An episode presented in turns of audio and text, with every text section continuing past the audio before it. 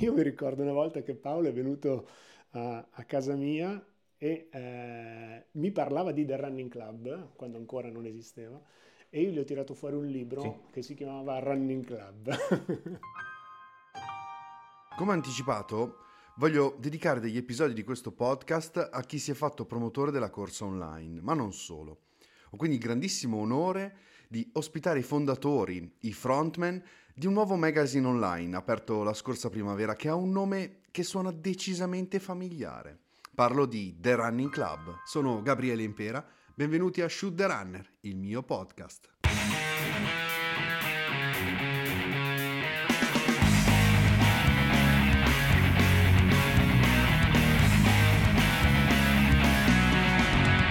Allora, benvenuti, vi ringrazio veramente tanto per aver accettato l'invito e per essere qui oggi, quindi cerchiamo di partire subito, vi chiedo di presentarvi innanzitutto. Ciao a tutti, Gabriele, è un vero piacere essere qui oggi, io sono Paolo Corsini. Ciao a tutti, io sono Dario Marchini e vediamo un po' oggi cosa possiamo raccontare. Direi allora, innanzitutto partiamo col capo. Inizia Paolo che, che è il boss. Sareste dovuti essere in tre, perché comunque c'è il, il, il, convitato di pietra, direi di citarlo perché comunque il vostro progetto si articola su, su tre personaggi, diciamo. Ma in realtà poi siamo un po' di più, sì. Comunque il grande assente oggi è Andrea Soffientini che in realtà, che in, realtà in The Running Club collabora dal, dall'inizio, nel senso che io e lui siamo coloro che eh, a marzo del 2023, il primo marzo del 2023, hanno lanciato eh, The Running Club. Poi Dario è entrato nel corso dell'estate e poi abbiamo avuto degli altri ingressi, eh, vi segnalo in questo momento Giulia e eh, Davide e poi avremo probabilmente altre figure che entreranno. Il nostro è un club, quindi si tende a crescere. Allora, partiamo proprio dall'inizio. Eh, Paolo, ti chiedo proprio di eh, raccontarmi tutto di te, quello che puoi perché prima dicevamo inizi oggi e poi finisci dopo domani mattina. Quello che è il tuo percorso, quello che ti ha portato all'apertura, all'inizio del progetto The Running Club di, questo, di questa primavera. Io ho quasi 50 anni, fra qualche settimana, e sono da un punto di vista eh, della vita personale un podista appassionato da, direi da circa il 2010. Ero il classico 35enne con vita sedentaria, eh, impegnato dietro ai figli, un po' sovrappeso, che aveva abbandonato velleità sportive perché la vita ti porta poi dopo a magari a lasciare quello che facevi, purtroppo, e a un certo punto mi sono reso conto che era il caso che iniziassi a muovermi. Ho fatto un po' di palestra, poi ho scoperto la corsa e mi sono innamorato di questo, di questo sport facendolo diventare una parte della mia vita molto forte e correndo un po' di maratone. Sono a 45 tra maratone e ultra in questo momento. Comunque la corsa è diventata una parte fondamentale della mia giornata e un po' di quello che sono. Professionalmente sono un giornalista e sono un editore. Ho una mia azienda che si chiama Hardware Upgrade che pubblica il sito omonimo, che è un sito sulla tecnologia. Io lavoro in questo settore da oramai 27 anni e mm, questo mi ha permesso di eh, maturare un'esperienza per quanto riguarda l'editoria online che sostanzialmente mi sono creato perché ho iniziato a lavorare su internet nel 1997 e i tempi internet eh, lo conoscevamo in pochi e ho avuto la fortuna, grande fortuna, di girare il mondo e di conoscere persone un po' di tutti i tipi. Io eh, scherzo sempre su me stesso perché sono uno che fa un disastro di viaggi e di voli all'anno, mai una volta che fosse per piacere, sempre per lavoro, ma volo veramente tanto. E The Running Club da che cosa nasce? Nasce dall'unione di queste due cose. Io ero un grande appassionato di corsa, guardavo cosa facevano eh, tanti altri online in Italia e all'estero, c'erano alcune cose che mi piacevano, c'erano alcune cose che dal punto di vista professionale non mi piacevano tanto e allora mi sono, continuavo a dirmi prima o poi quando trovi tempo fai questo spin-off e prova a vedere che cosa sei capace di fare nel mondo dell'editoria online legata alla corsa, al running. Eh, conosco Andrea Soffientini da vari anni, mi segue nel senso che prova ad allenarmi, dico prova perché in realtà sono il, più, il, suo, eh, il suo, allievo più indisciplinato, perché ho un po' una testa mia, faccio quello che voglio, alla fine lui ci prova ma ho la testa più dura di lui. Battute a parte, cioè, si è venuto a creare una bella amicizia con Andrea e io ho sempre valorizzato quello che lui faceva, la sua capacità, lui collaborava con un altro canale online, però a me non piaceva come lui eh, si presentava, perché conoscendolo di persona secondo me era, non veniva fuori il vero Andrea. Con lui ho detto guarda che io prima o poi qualcosa lo faccio, ma se lo faccio lo imposto in un modo che per me è professionale, nel senso che io vengo da quel background lì. E alla fine l'ho convinto e il primo di marzo del 2023 abbiamo lanciato The Running Club, che è una testata giornalistica registrata in tribunale con tutti i sacri del caso e con la voglia di fare informazione mh, sul mondo della corsa dai prodotti, quindi dalle scarpe alla tecnica, a tutto quello, alle gare, agli atleti, ai profili degli appassionati che corrono, a tutto quello che riguarda il mondo della corsa in Italia.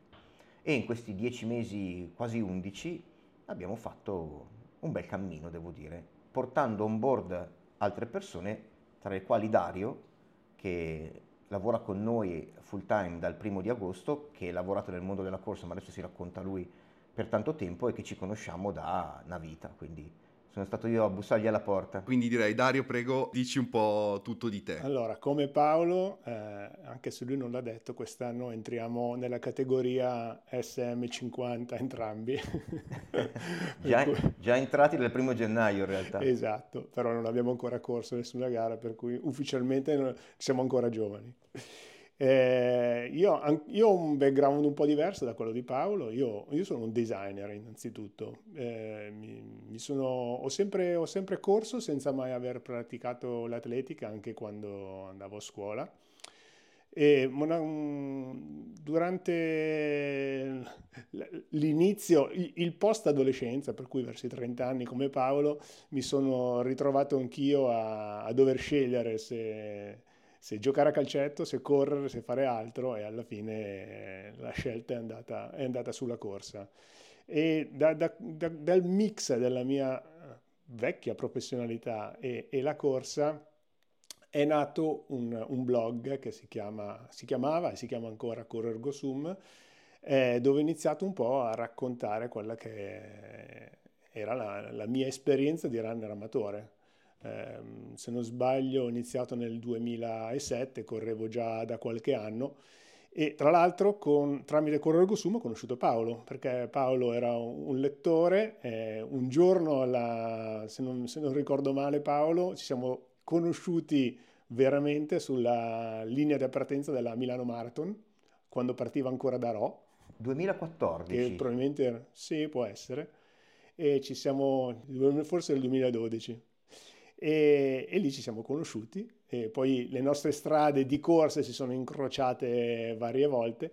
Nel frattempo la mia un po' esperienza di, di, runner e anche la mia esperienza di blogger mi ha portato a entrare in contatto con diverse realtà, eh, sia di manifestazioni che nel campo editoriale e ho iniziato a collaborare con eh, Runners World eh, dove ho lavorato prima da collaboratore poi nella, nella redazione praticamente per 12 anni. E nel frattempo, come dicevo, ho iniziato a collaborare anche con delle manifestazioni, eh, iniziato tutto eh, grazie alla Wings for Life World Run, dove sono stato direttore sportivo per eh, quattro anni, poi sono entrato in contatto con RCS, ho lavorato con Milano Marathon, ho lavorato con Abu Dhabi Marathon, Ras Al Khaimah, eh, ho collaborato con varie realtà eh, intorno alla zona di Milano e della Lombardia. E per farla breve, se no stiamo qua a raccontarla un, un po' troppo lunga. non c'è problema, siamo qui apposta. Paolo in realtà mi aveva accennato alla sua idea di fare qualcosa nel mondo della corsa ancora prima dell'anno scorso, perché ci eravamo già parlati qualche anno fa di progetti sulla corsa, di creare un nuovo magazine, eccetera. Eh, poi tutto non, non, non, aveva portato nessun risultato, nel senso che eh, sì, poi faremo.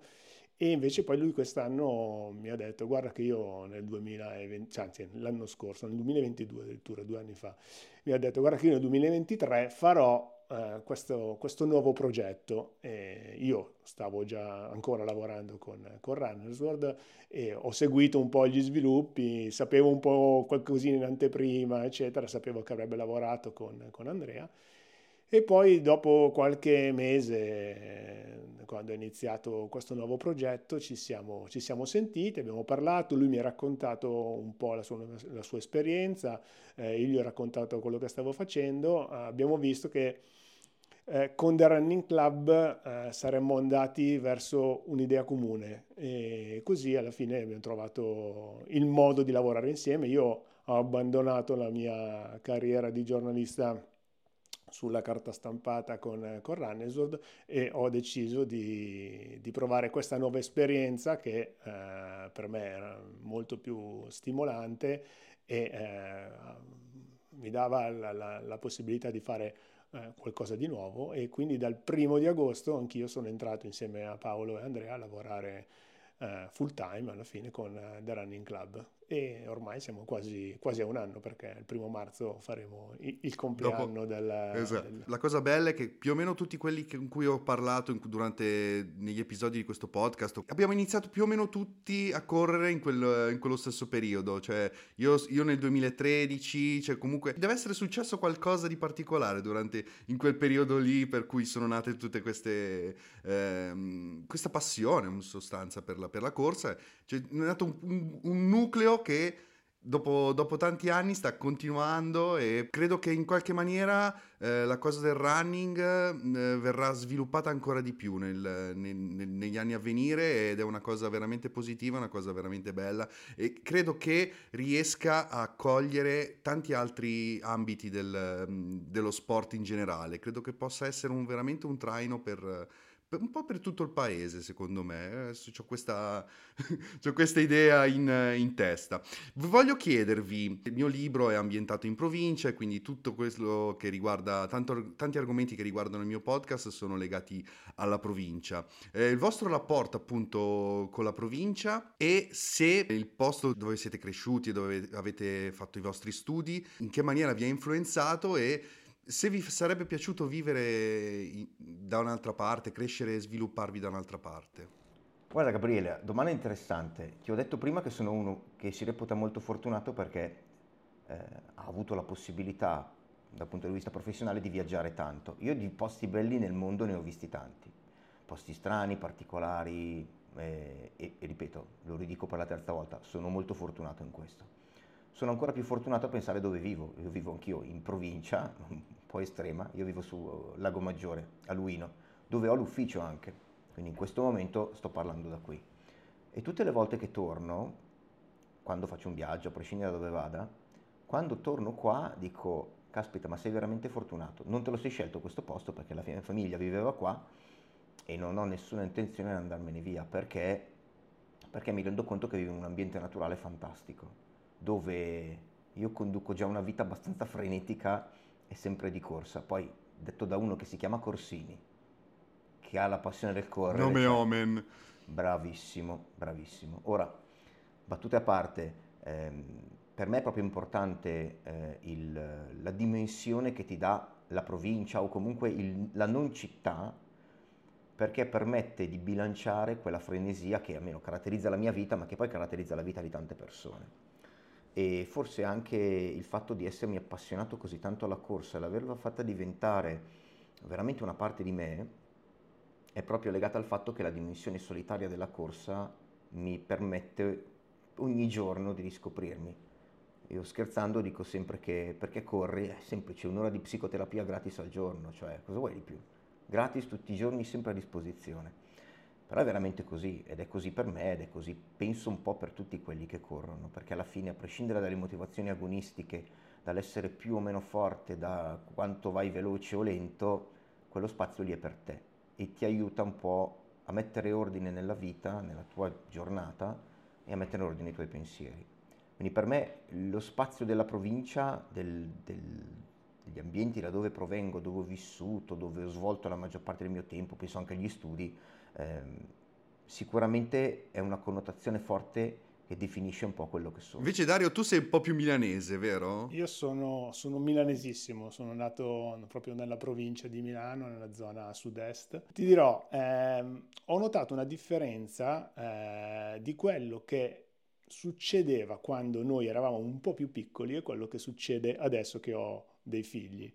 Nel senso che oggi c'è una dinamicità diversa eh, quando io eh, andavo a scuola ehm, non c'è mai stato nessuno che mi abbia detto perché non provi ad andare a fare atletica, perché non provi ad andare a correre, che era una cosa che mi veniva abbastanza semplice. E ho sempre pensato, se ci fosse stato qualcuno che mi avesse introdotto in questo mondo, è come sarebbe poi potuta cambiare la cosa, perché alla fine io la corsa l'ho sempre vissuta, l'ho sempre fatta, ma non l'ho mai eh, fatta in modo serio, è sempre stato un contorno della, della mia vita, cioè io mi ricordo che da quando avevo 15-16 anni che corricchiavo, andavo a correre così, però non l'ho mai fatta in maniera seria.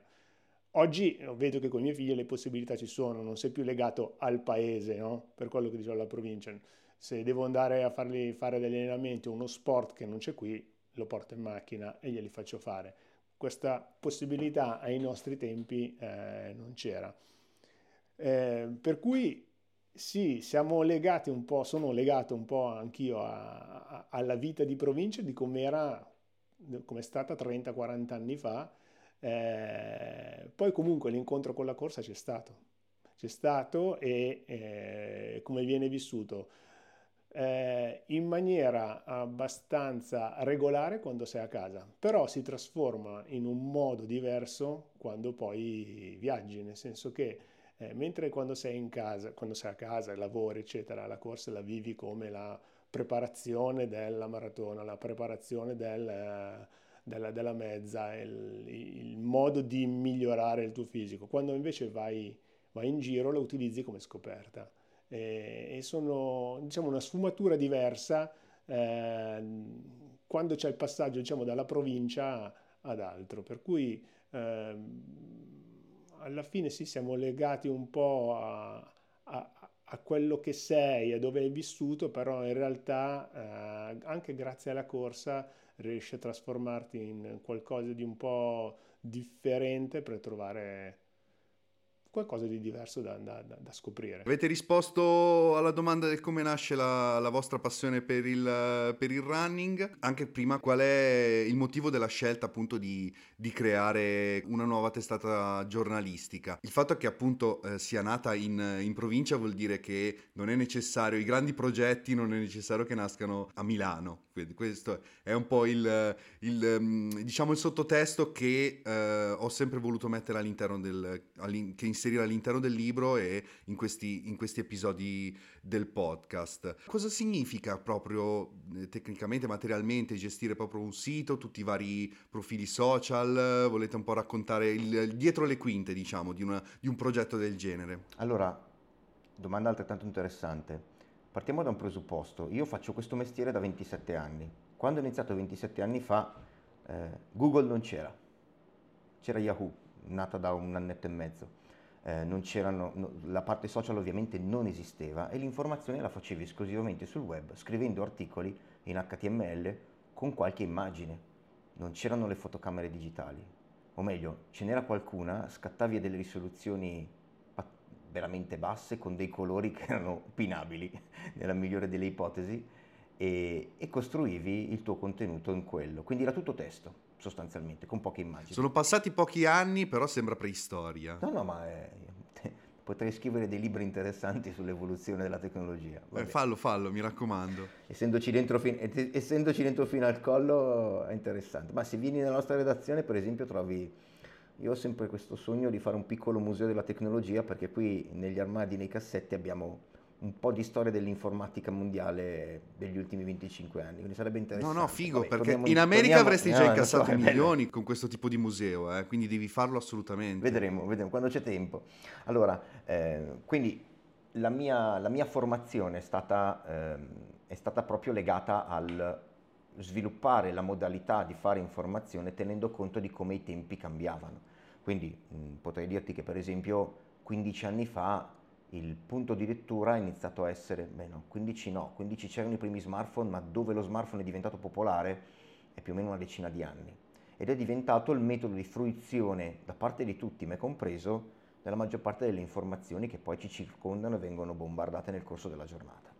Quindi la mia evoluzione editoriale ha visto in quello che facciamo in hardware upgrade, siamo una struttura di circa 20-25 persone, tanto per darti un'idea, tra tutti i ruoli che abbiamo e tutte le varie verticalità che ci sono, eh, è stata quella di tenere il passo con quello che l'evoluzione tecnologica portava avanti. Con The Running Club io sono partito da zero e ovviamente ho postato il progetto su basi diverse. Se il mio lavoro numero uno, che è hardware upgrade, è un treno che va avanti a velocità altissima e che non puoi fermare per fare delle modifiche per farlo ripartire, The Running Club ho avuto il piacere di partire da zero. Ed è stato molto interessante da un punto di vista professionale perché mi ha permesso di partire con un progetto editoriale dove da subito abbiamo utilizzato una modalità multipiattaforma, cioè quando noi approcciamo l'informazione in The Running Club, ad esempio perché testiamo un paio di scarpe e questo test di scarpe va in una recensione, pensiamo alla recensione scritta che vada sul sito, quindi la parte web, un po' diversa quella che va in video nel canale YouTube e poi pensiamo a dei contenuti specifici che sono basati sul prodotto che vanno poi sui vari social. Quindi hai sostanzialmente, non hai più un canale di pubblicazione, un canale editoriale, ma ne hai cinque. Ognuno con la sua peculiarità. Ovviamente perdi molto più tempo a costruire una recensione in video di 12 minuti che vada su YouTube rispetto a che fare un reel piuttosto che eh, una gallery su Instagram. Ma il fatto di farla bene, quella gallery su Instagram, permette al lettore che ci guarda solo su Instagram perché usa quello e non gliene frega niente di andare su YouTube o sul web o da altre parti, permette a quel lettore di informarsi su quel tipo di prodotto. Quindi mh, per me è stato come editore interessante fare questa cosa perché poi questa esperienza che abbiamo maturato adesso, proprio da, da gennaio, stiamo iniziando a importarla all'interno delle altre testate che gestiamo. Quindi un po' per volta adegueremo questo modello del Running Club, chiamalo così, a quello che facciamo poi altrove.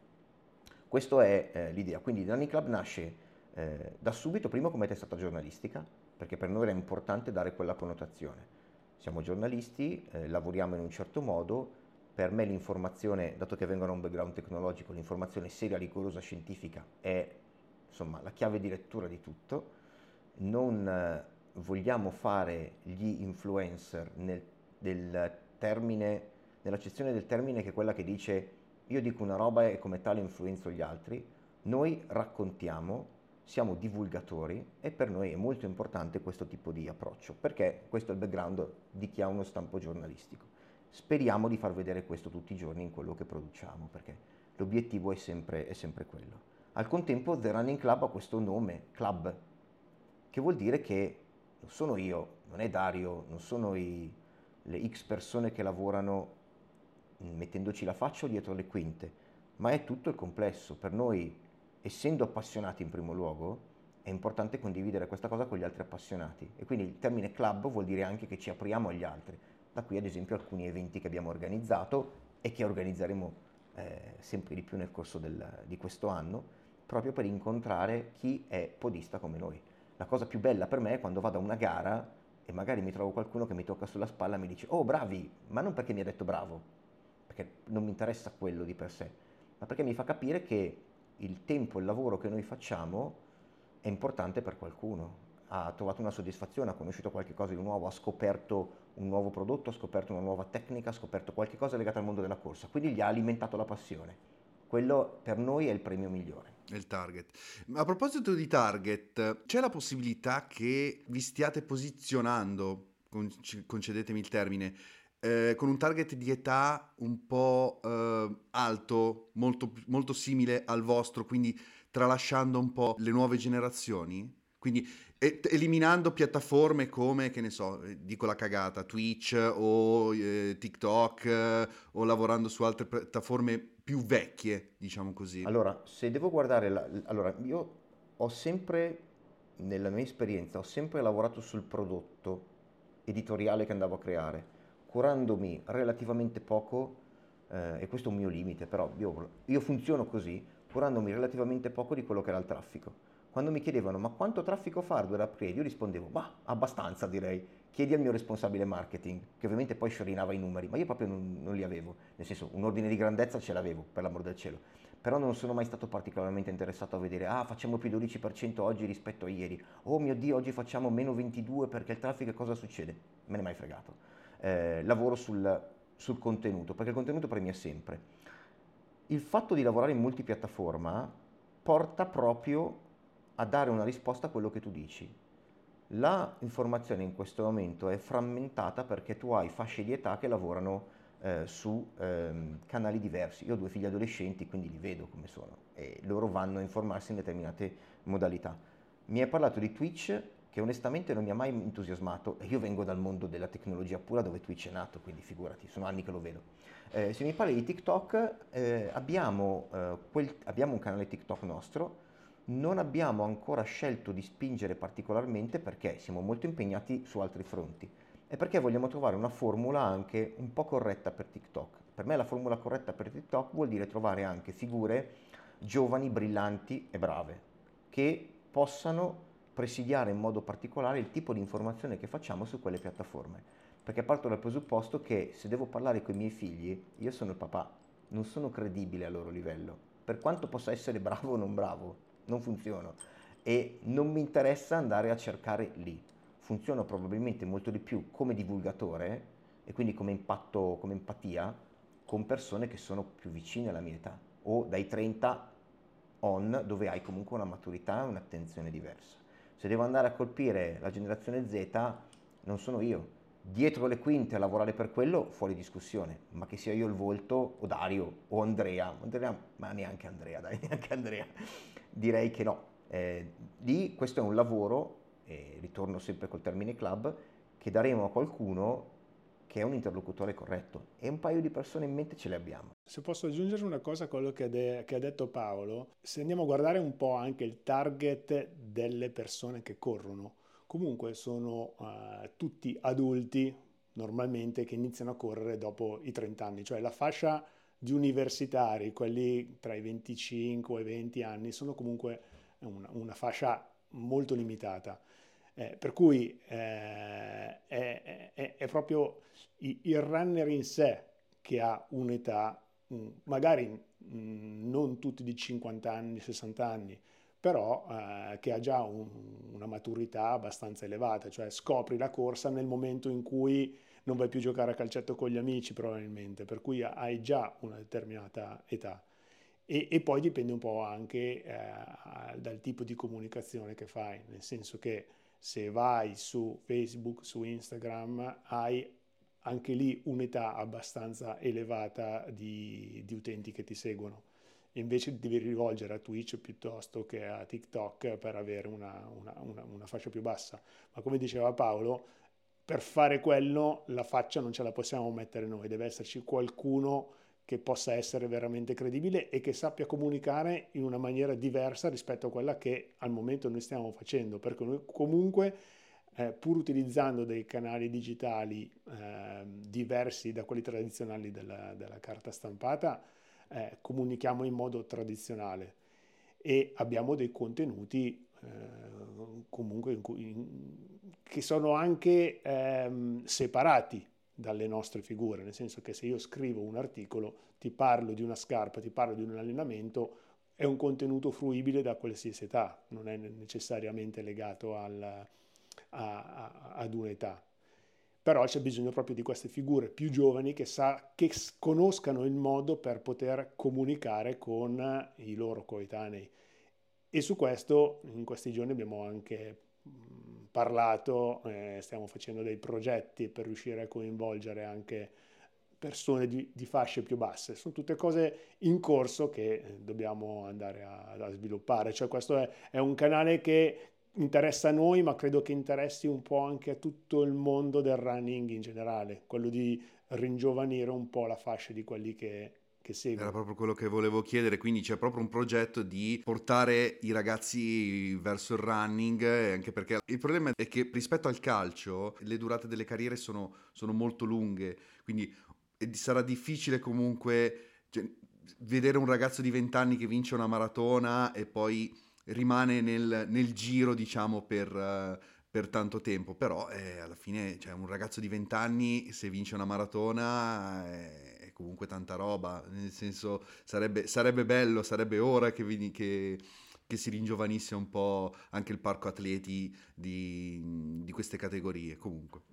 Su, sul, mondo, sul, mondo, atletica eh, è molto difficile in Italia arrivare a, a questi risultati perché ehm, è abbastanza standardizzato, nel senso che tu entri a fare atletica, stiamo parlando di atletica, non di corsa, nel senso mm-hmm. che giustamente quando tu inizi a fare atletica eh, il, la federazione ti porta a conoscerla a 360 gradi, a farti a praticare tutto, non solo la corsa, e poi a farti scoprire qual è il tuo mondo e il, la, la, disciplina che, pre- che preferisci e dove puoi fare meglio questo, questo, percorso che è corretto uh, porta però È corretto anche... quindi?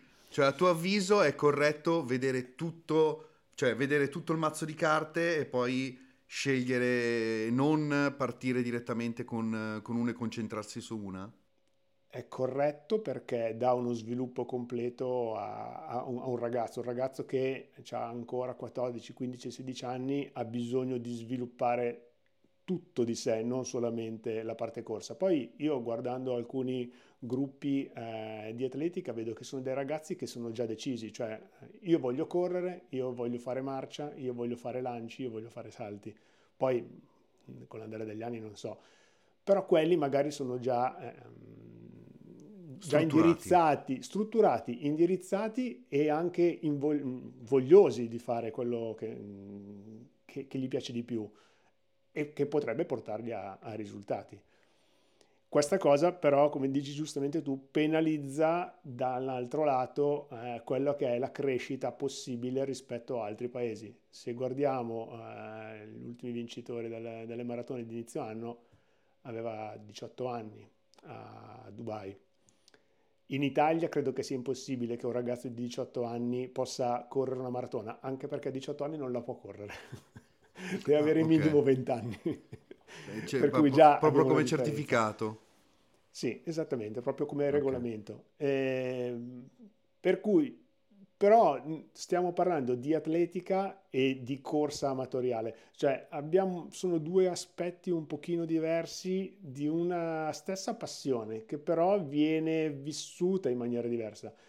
Eh, quello che secondo me manca non è tanto il fatto di dire è giusto o sbagliato, ma il fatto che io a 16 anni perché non posso andare a provare a fare un, una corsa? Nel senso, se io voglio mettermi anche alla prova su una 10 km o una 21 km, perché non posso farlo?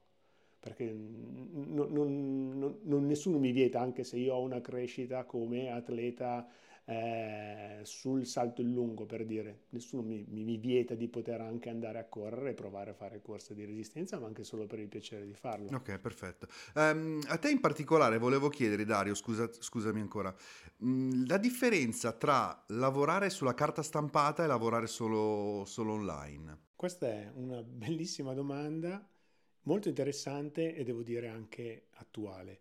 Eh, io praticamente con la mia esperienza a Runnersworld ho vissuto proprio questo cambiamento. Uh, io arrivavo da una scrittura autodidatta uh, fatta da blogger e eh, collaborando con, con Runners World, con uh, Marco Marchei, con Vittorio Nava, con la stessa Magda Maiocchi con cui ho condiviso la redazione in questi anni, ho imparato a, a scrivere in, in, maniera diversa, a um, approcciarmi ai testi in una maniera molto più professionale eh, rispetto a quello che facevo io scrivendo nel mio blog. All'epoca eh, Runners era la, il magazine cartaceo più venduto in Italia, ma sul web eh, praticamente mh, ancora era quasi inesistente, cioè non, non c'era ancora eh, tutto, mh, tutta questa comunicazione che veniva fatta online. Eh, quindi ho imparato a scrivere mh, da giornalista da giornalisti e nel frattempo abbiamo imparato insieme a uh, comunicare sul web. Oggi, vabbè, tutta questa evoluzione, stiamo parlando di anche 10 anni fa, 15 anni fa, per cui oggi l- l- la comunicazione online è diventata predominante addirittura rispetto a quella cartacea. La, la comunicazione che, eh, il tipo di comunicazione che si può fare attraverso l'online è di tipo completamente diverso, al di là del tipo di scrittura che in realtà oggi eh, si è normalizzato, nel senso che come prima scrivevi sul cartaceo, oggi scrivi online, prima si tendeva di più a, a fare qualcosa di più bello, di più lungo per il cartaceo e a lasciare qualcosa di molto più veloce sul, sui siti. Oggi la cosa quasi si è, si è, convertita, si è invertita, ma eh, la possibilità dei media oggi è quella, cioè la possibilità dell'online oggi è quella di, di poter comunicare con diversi media oltre all'articolo online, eh, come ad esempio facciamo su The Running Club, c'è la possibilità di comunicare attraverso dei video. Eh, puoi comunicare attraverso i social, puoi comunicare con uh, Twitter, X, quello che è, con frasi molto veloci. Per cui l'online ha dato la possibilità di uh, cambiare il modo di, di comunicare e allo stesso tempo ha dato la possibilità all'utente di non avere uh, solamente un media da cui ricevere la comunicazione. Ogni utente sceglie dove andare a ricercare le proprie informazioni. Tra l'altro con l'online eh, rispetto al cartaceo eh, riesce ad avere anche un rapporto completamente diverso con il lettore, perché se ci pensi, eh, se tu eh, leggi un giornale sì, puoi commentare quello che hai appena letto e dire la tua, ma una volta mandavi la lettera in redazione, poi siamo passati a scrivere la mail, ma comunque non è un rapporto diretto. Oggi eh, con l'online praticamente tu scrivi l'articolo, lo divulghi sui, sui social e appena tu hai postato hai risposte positive e negative dai tuoi utenti con i quali puoi anche fare, mm, confrontarti direttamente. Per cui sì, c'è stata un, un'evoluzione che ha portato eh, naturalmente a cambiare sia il modo di scrivere che a rapportarsi con, uh, con gli utenti e con i lettori. Okay. Paolo, ti chiedo scusa, tu sei sempre rimasto sul web, quindi hai mai pensato di buttarti sulla carta stampata? No. C'è una differenza che può essere tipo di campionati, sport diversi tra cam- carta stampata e-, e web? Guarda, quando ho iniziato a lavorare nel mondo della tecnologia, in Italia c'erano, ma probabilmente sbaglio per difetto, 15 eh, riviste su carta in edicola, almeno. C'erano di tutti i tipi, da chi parlava di informatica a livello introduttivo, chi te la spiegava, chi era la rivista I Vertici con vari gruppi editoriali internazionali con poi le varie localizzazioni in Italia. E io sono entrato, tra parentesi sono partito da solo, io ero un, un laureando all'università che era appassionato di, di, queste cose, un po' nerd, e ho iniziato a, a mettere in piedi un primo sito personale dove ho parlato sostanzialmente di quelle che erano le mie passioni, poco dopo l'ho trasformato in, in hardware upgrade dedicandomi a quello, ma lavorando sostanzialmente dalla, camera, dalla, mia cameretta di casa. E poi da lì mi sono laureato e ho detto, vabbè, vediamo se questo diventa un lavoro. Tuttora sto, capendo, sto cercando di capire se è un lavoro, ecco, dopo 27 anni e un po' di dipendenti.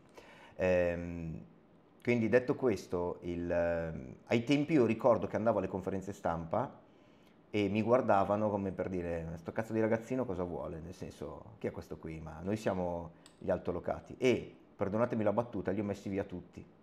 Li ho messi via, è un po' esagerato, eh, li abbiamo messi via tutti, nel senso che eh, purtroppo, devo dire, ehm, tutte le strutture su carta sono finite. C'è qualcosa ancora in edicola, ma molto poco, e i fasti di un tempo sono completamente scomparsi per queste realtà che in parte si sono convertite online, non riuscendo però a capire come fare informazioni online e in buona parte sono, sono morte. Io ho mh, colleghi, lavorano per me persone che hanno lavorato per decenni su carta e sono venute a lavorare da me perché poi la professionalità del singolo prescinde dal contesto di lavoro nel quale l'azienda per la quale lavori, fortunatamente. E quindi ecco, non ho mai avuto l'idea di, di fare qualcosa su carta, ma detto questo a me la carta piace se devo comprare un libro, io ho un bellissimo Kindle spento sul comodino da due anni, ogni tanto guardo quanto gli tiene la batteria, non lo uso e ho, no, in questo momento, devo avere 4-5 libri sul comodino, perché mi piace leggere quando riesco a trovare il tempo, mi piace leggere la carta, tenerla in mano, sfogliarla, quella, quella sensazione lì è fantastica. Eh, questo per i libri. Per le riviste, qualcuna la compro ancora, di altre cose che mi piacciono, non dei, de, delle mie attività professionali.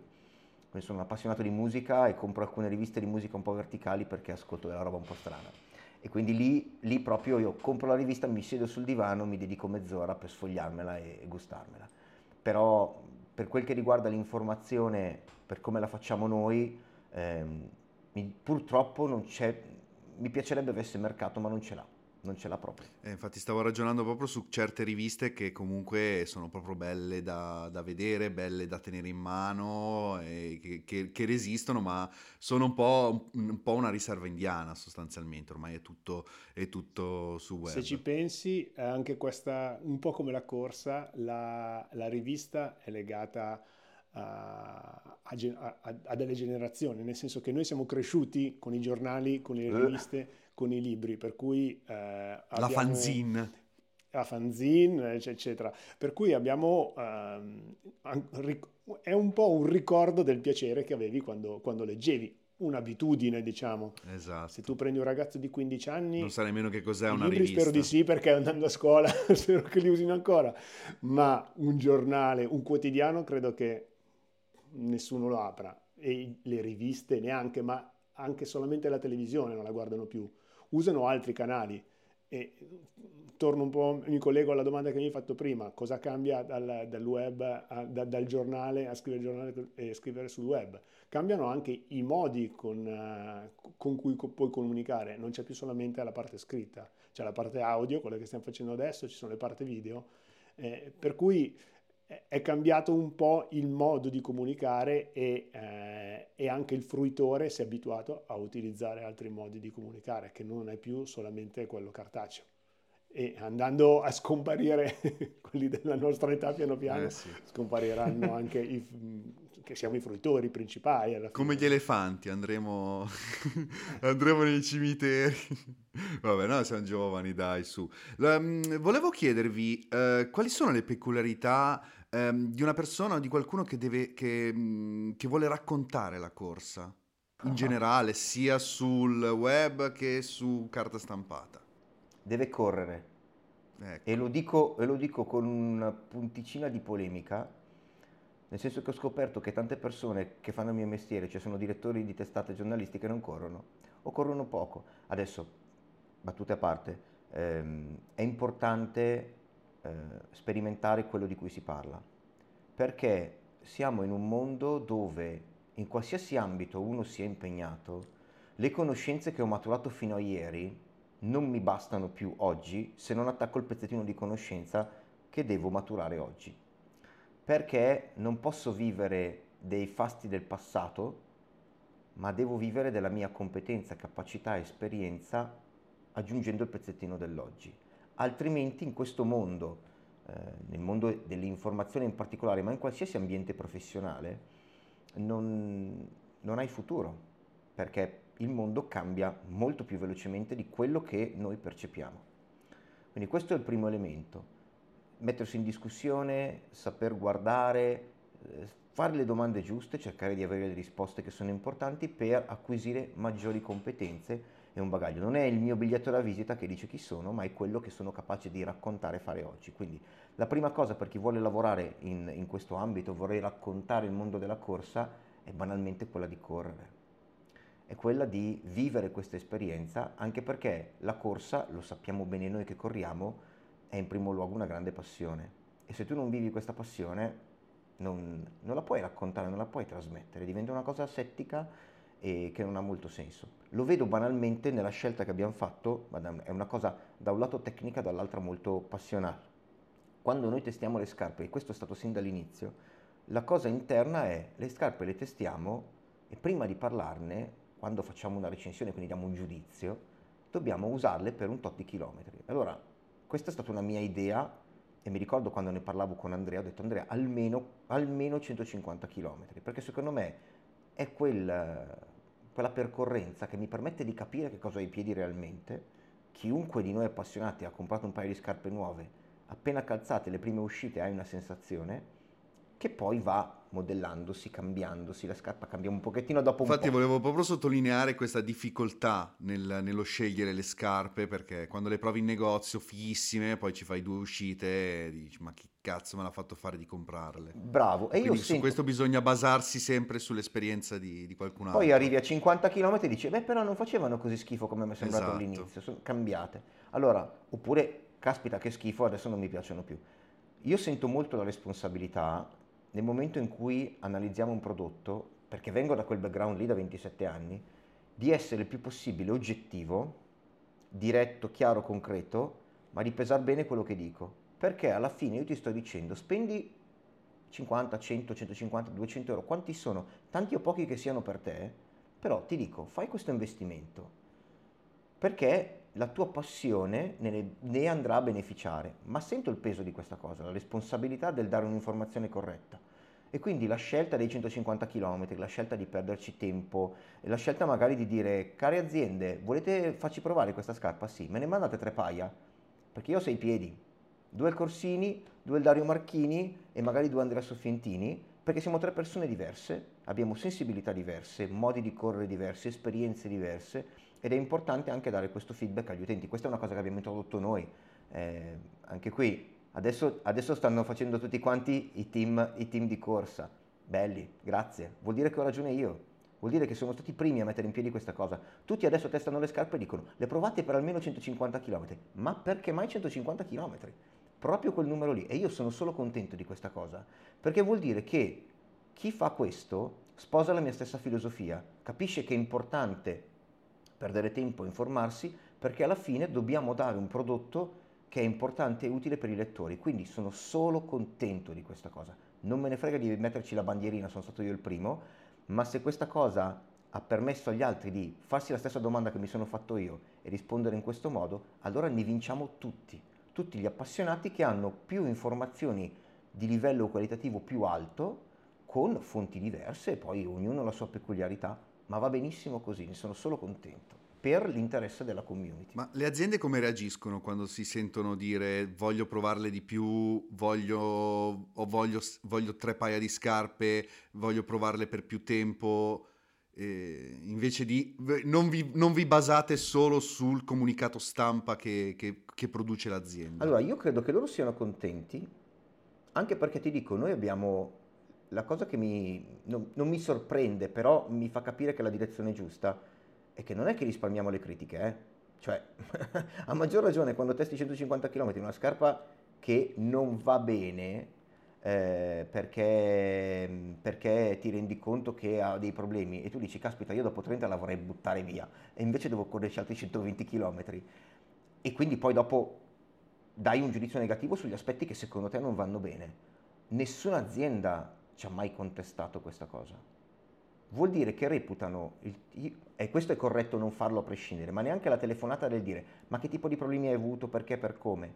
No, vuol dire che prendono il feedback che noi diamo, perché anche nella critica cerchiamo sempre di avere un feedback costruttivo per loro, e magari questo può aiutarli a lavorare meglio.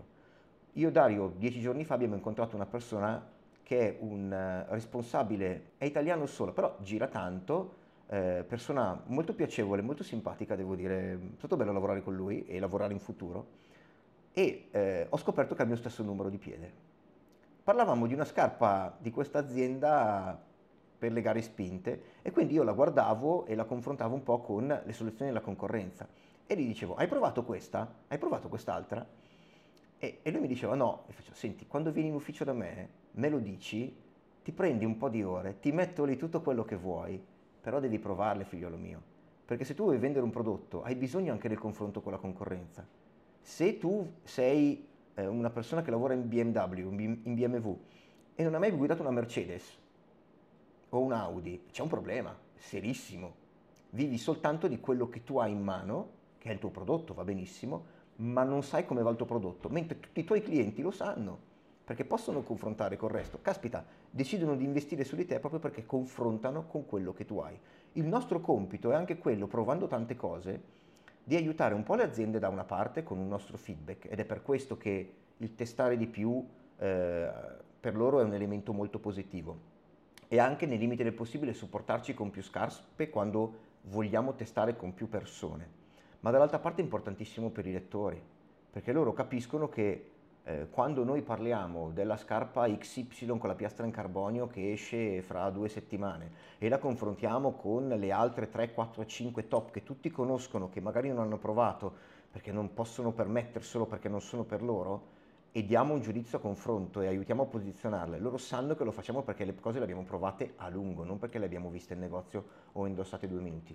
Posizione da privilegiato, vero, però anche posizione molto importante perché devo stare molto attento a quello che dico perché non posso permettermi di dire una stupidata o di farmi influenzare dalle mie preferenze, ma devo cercare di aiutare l'utente ad avere un, un giudizio, un'indicazione che sia la più eh, pratica e concreta possibile. E il fatto che io abbia rotto le scatole ad Andrea Soffientini un anno fa è figlio di questo. Io conoscevo Andrea, sapevo la sua capacità e la sua sensibilità nell'analizzare e nel testare le scarpe, però non poteva fare i 150 km se mi passi il paragone con quello che fa adesso.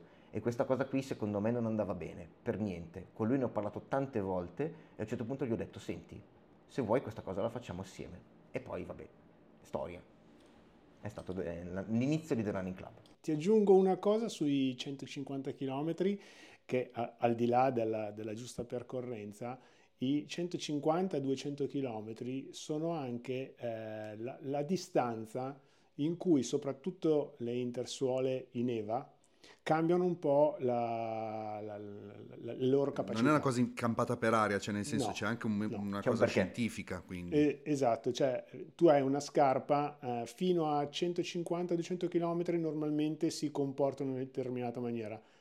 A quella distanza comincia a cambiare perde un pochino e, e, per cui lì riesci anche a, a valutarla in maniera differente. Per cui c'è anche questo aspetto da considerare, proprio un aspetto fisico, soprattutto per, quando parliamo di mescole che hanno dentro l'EVA.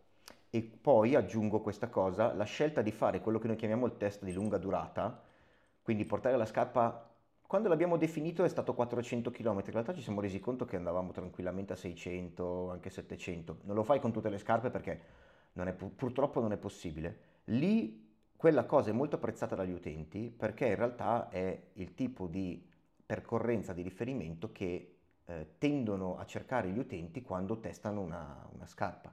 Perché eh, faccio un acquisto, spendo 100 euro, insomma 50 euro se l'ho trovata in iperofferta o 150 se è una scarpa nuova, voglio massimizzare quell'investimento che faccio, cerco di portarla più a lungo possibile.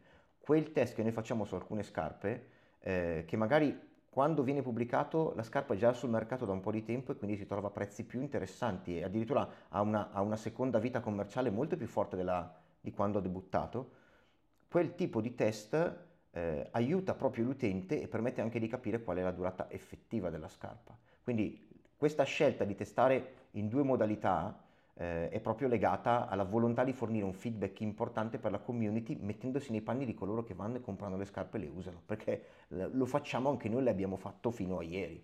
Eh, da, da, appassionati. L'unica cosa che mi permetto di dire per, riguardo a prima è il concetto di privilegio che hai, che hai espresso tu.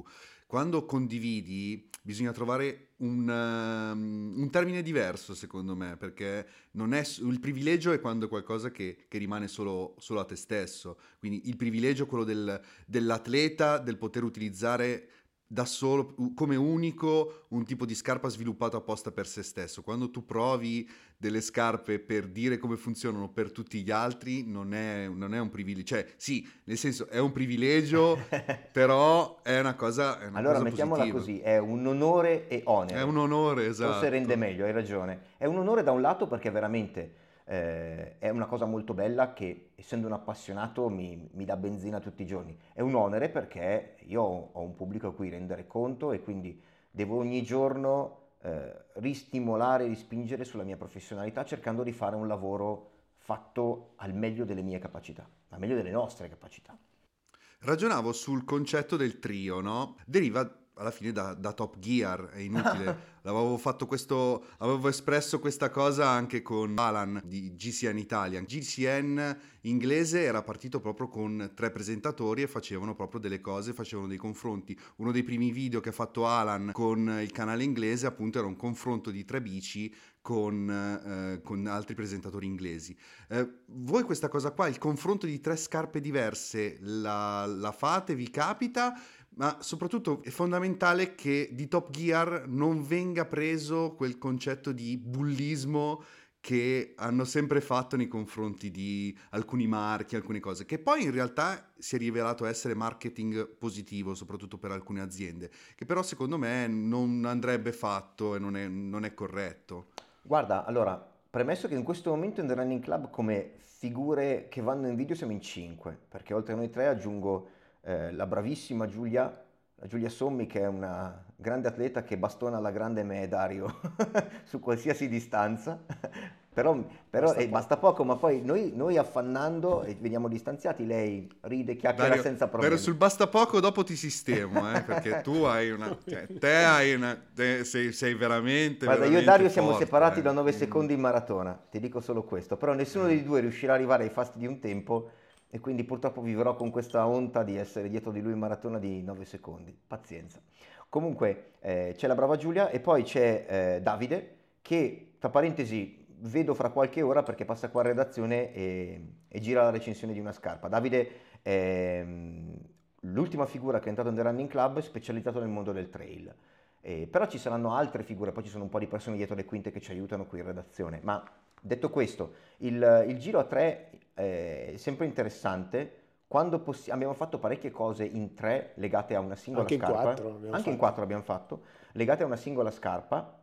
E ehm, abbiamo fatto altri appuntamenti dove c'era magari uno di noi o magari eravamo in due. Io ricordo con Andrea abbiamo fatto alcune cose eh, quest'autunno, eh, un overview di 10 scarpe in carbonio eh, dove io e lui abbiamo lavorato assieme raccontando le varie differenze di queste scarpe in carbonio in un video dove Andrea poi dava delle preferenze di quelle che secondo lui erano le, a suo avviso le scarpe più interessanti. Poi Andrea eh, è molto bravo a raccontare questo, eh, ha una grande esperienza e onestamente quando lui parla di quel tipo di scarpe racing, vuoi per i ritmi che fa, ha una sensibilità ehm, molto particolare. Io mi ritrovo poi molto in quello che lui dice perché poi alcune di queste scarpe le provo anch'io e siamo abbastanza allineati. Ecco, devo dire che poi i giudizi che abbiamo, ognuno di noi ha il suo elemento di personalizzazione, ha le sue preferenze personali, per l'amor del cielo, quelle ci stanno, però ci troviamo abbastanza allineati quando diamo i giudizi su, su un prodotto. Difficile che ci siano, come dire, per me è bellissimo, per Dario una schifezza.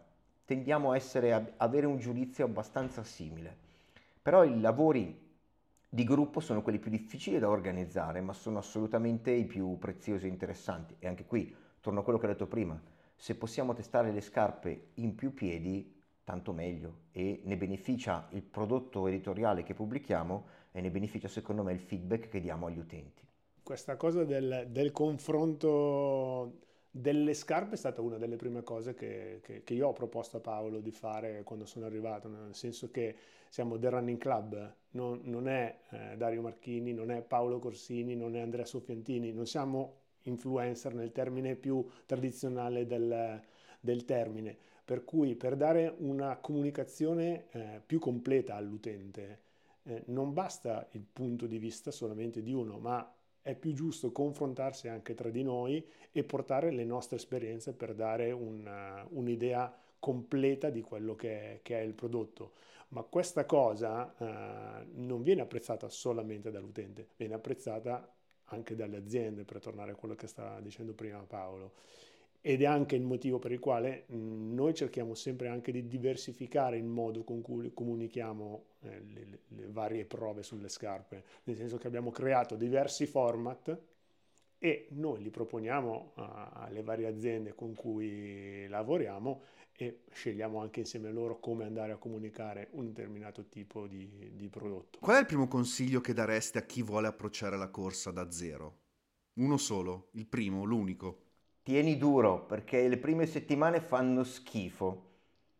Veramente, cioè, tu, miserabile. Guarda, un nostro collega, eh, Dorin, eh, uno dei ragazzi qui della redazione, che è una persona che in The Running Club ha fatto tanto perché è la persona che ci aiuta molto con la parte di editing eh, Dorin è un bell'omone sui 90 rotti chili, infatti se lo facciamo correre poi ci aiuterà anche nel testing delle scarpe perché cerchiamo un podista di quelli belli piazzati. E Dorin ha iniziato, ma una settimana fa, no forse questa settimana, ha detto basta, adesso mi metto un po' in riga, speriamo non dimagrisca troppo però perché ci serve bello, bello massiccio, e ha iniziato a, a correre, in realtà l'ho aiutato un attimino io, fa mezz'ora la sera dopo il lavoro, alternando un minuto a correre e un minuto a camminare e poi mi manda i tracciati, mi fa vedere l'andamento cardiaco, i passi e tutto quanto. E io gli ho detto devi portare pazienza all'inizio, devi fare così, perché poi comunque hai un peso importante, quindi hai un carico di lavoro forte. Magari all'inizio ti farà schifo, fidati che poi un po' per volta la scintilla parte e quando parte non ti fermi più. Però il consiglio per chi vuole iniziare è tieni duro perché, perché tu inizi a correre dopo due minuti e dici basta, voglio morire. Come fanno questi qua ad andare in giro a correre per ore? È difficile. Come è difficile quando rientri da un infortunio. Perché? Perché quando rientri da un infortunio puoi correre da 15 anni e essere uno che faceva 150 km a settimana, ma quando ritorni dici ma chi me lo fa fare? ma fa così male tutto. Io purtroppo sono in una fase, in una fase della mia vita sportiva di eter- è l'eterno ritorno. Ogni volta che infilo le scarpe è sempre quasi come la prima volta, però è, sem- cioè, è sempre innamoramento. Fortunatamente sei in una fase in cui comunque quella parte di innamoramento comunque non hai bisogno di, sempre, di, sì, sì. di, di, ricrearla. Sì. Vero. Dario, scusami, prego. No, io la, il consiglio che ho sempre dato a tutti quelli eh, che ho incontrato che magari non correvano eh, è sempre stato quello di dire di divertirsi. Ma, eh, perché se fai una cosa, in tanti mi dicono ah, io vorrei iniziare a correre. Eh, ho detto fallo solo se ti piace, non, non farlo se, contro voglia, cioè la corsa deve essere un piacere, poi dopo c'è la fatica, c'è tutto quello che viene dietro, ma la prima cosa deve essere il divertimento perché il giorno in cui non c'hai voglia, se non sai che poi vai a divertirti, non esci. E, ed è quel divertimento che ti permette eh, poi di continuare a farlo con costanza.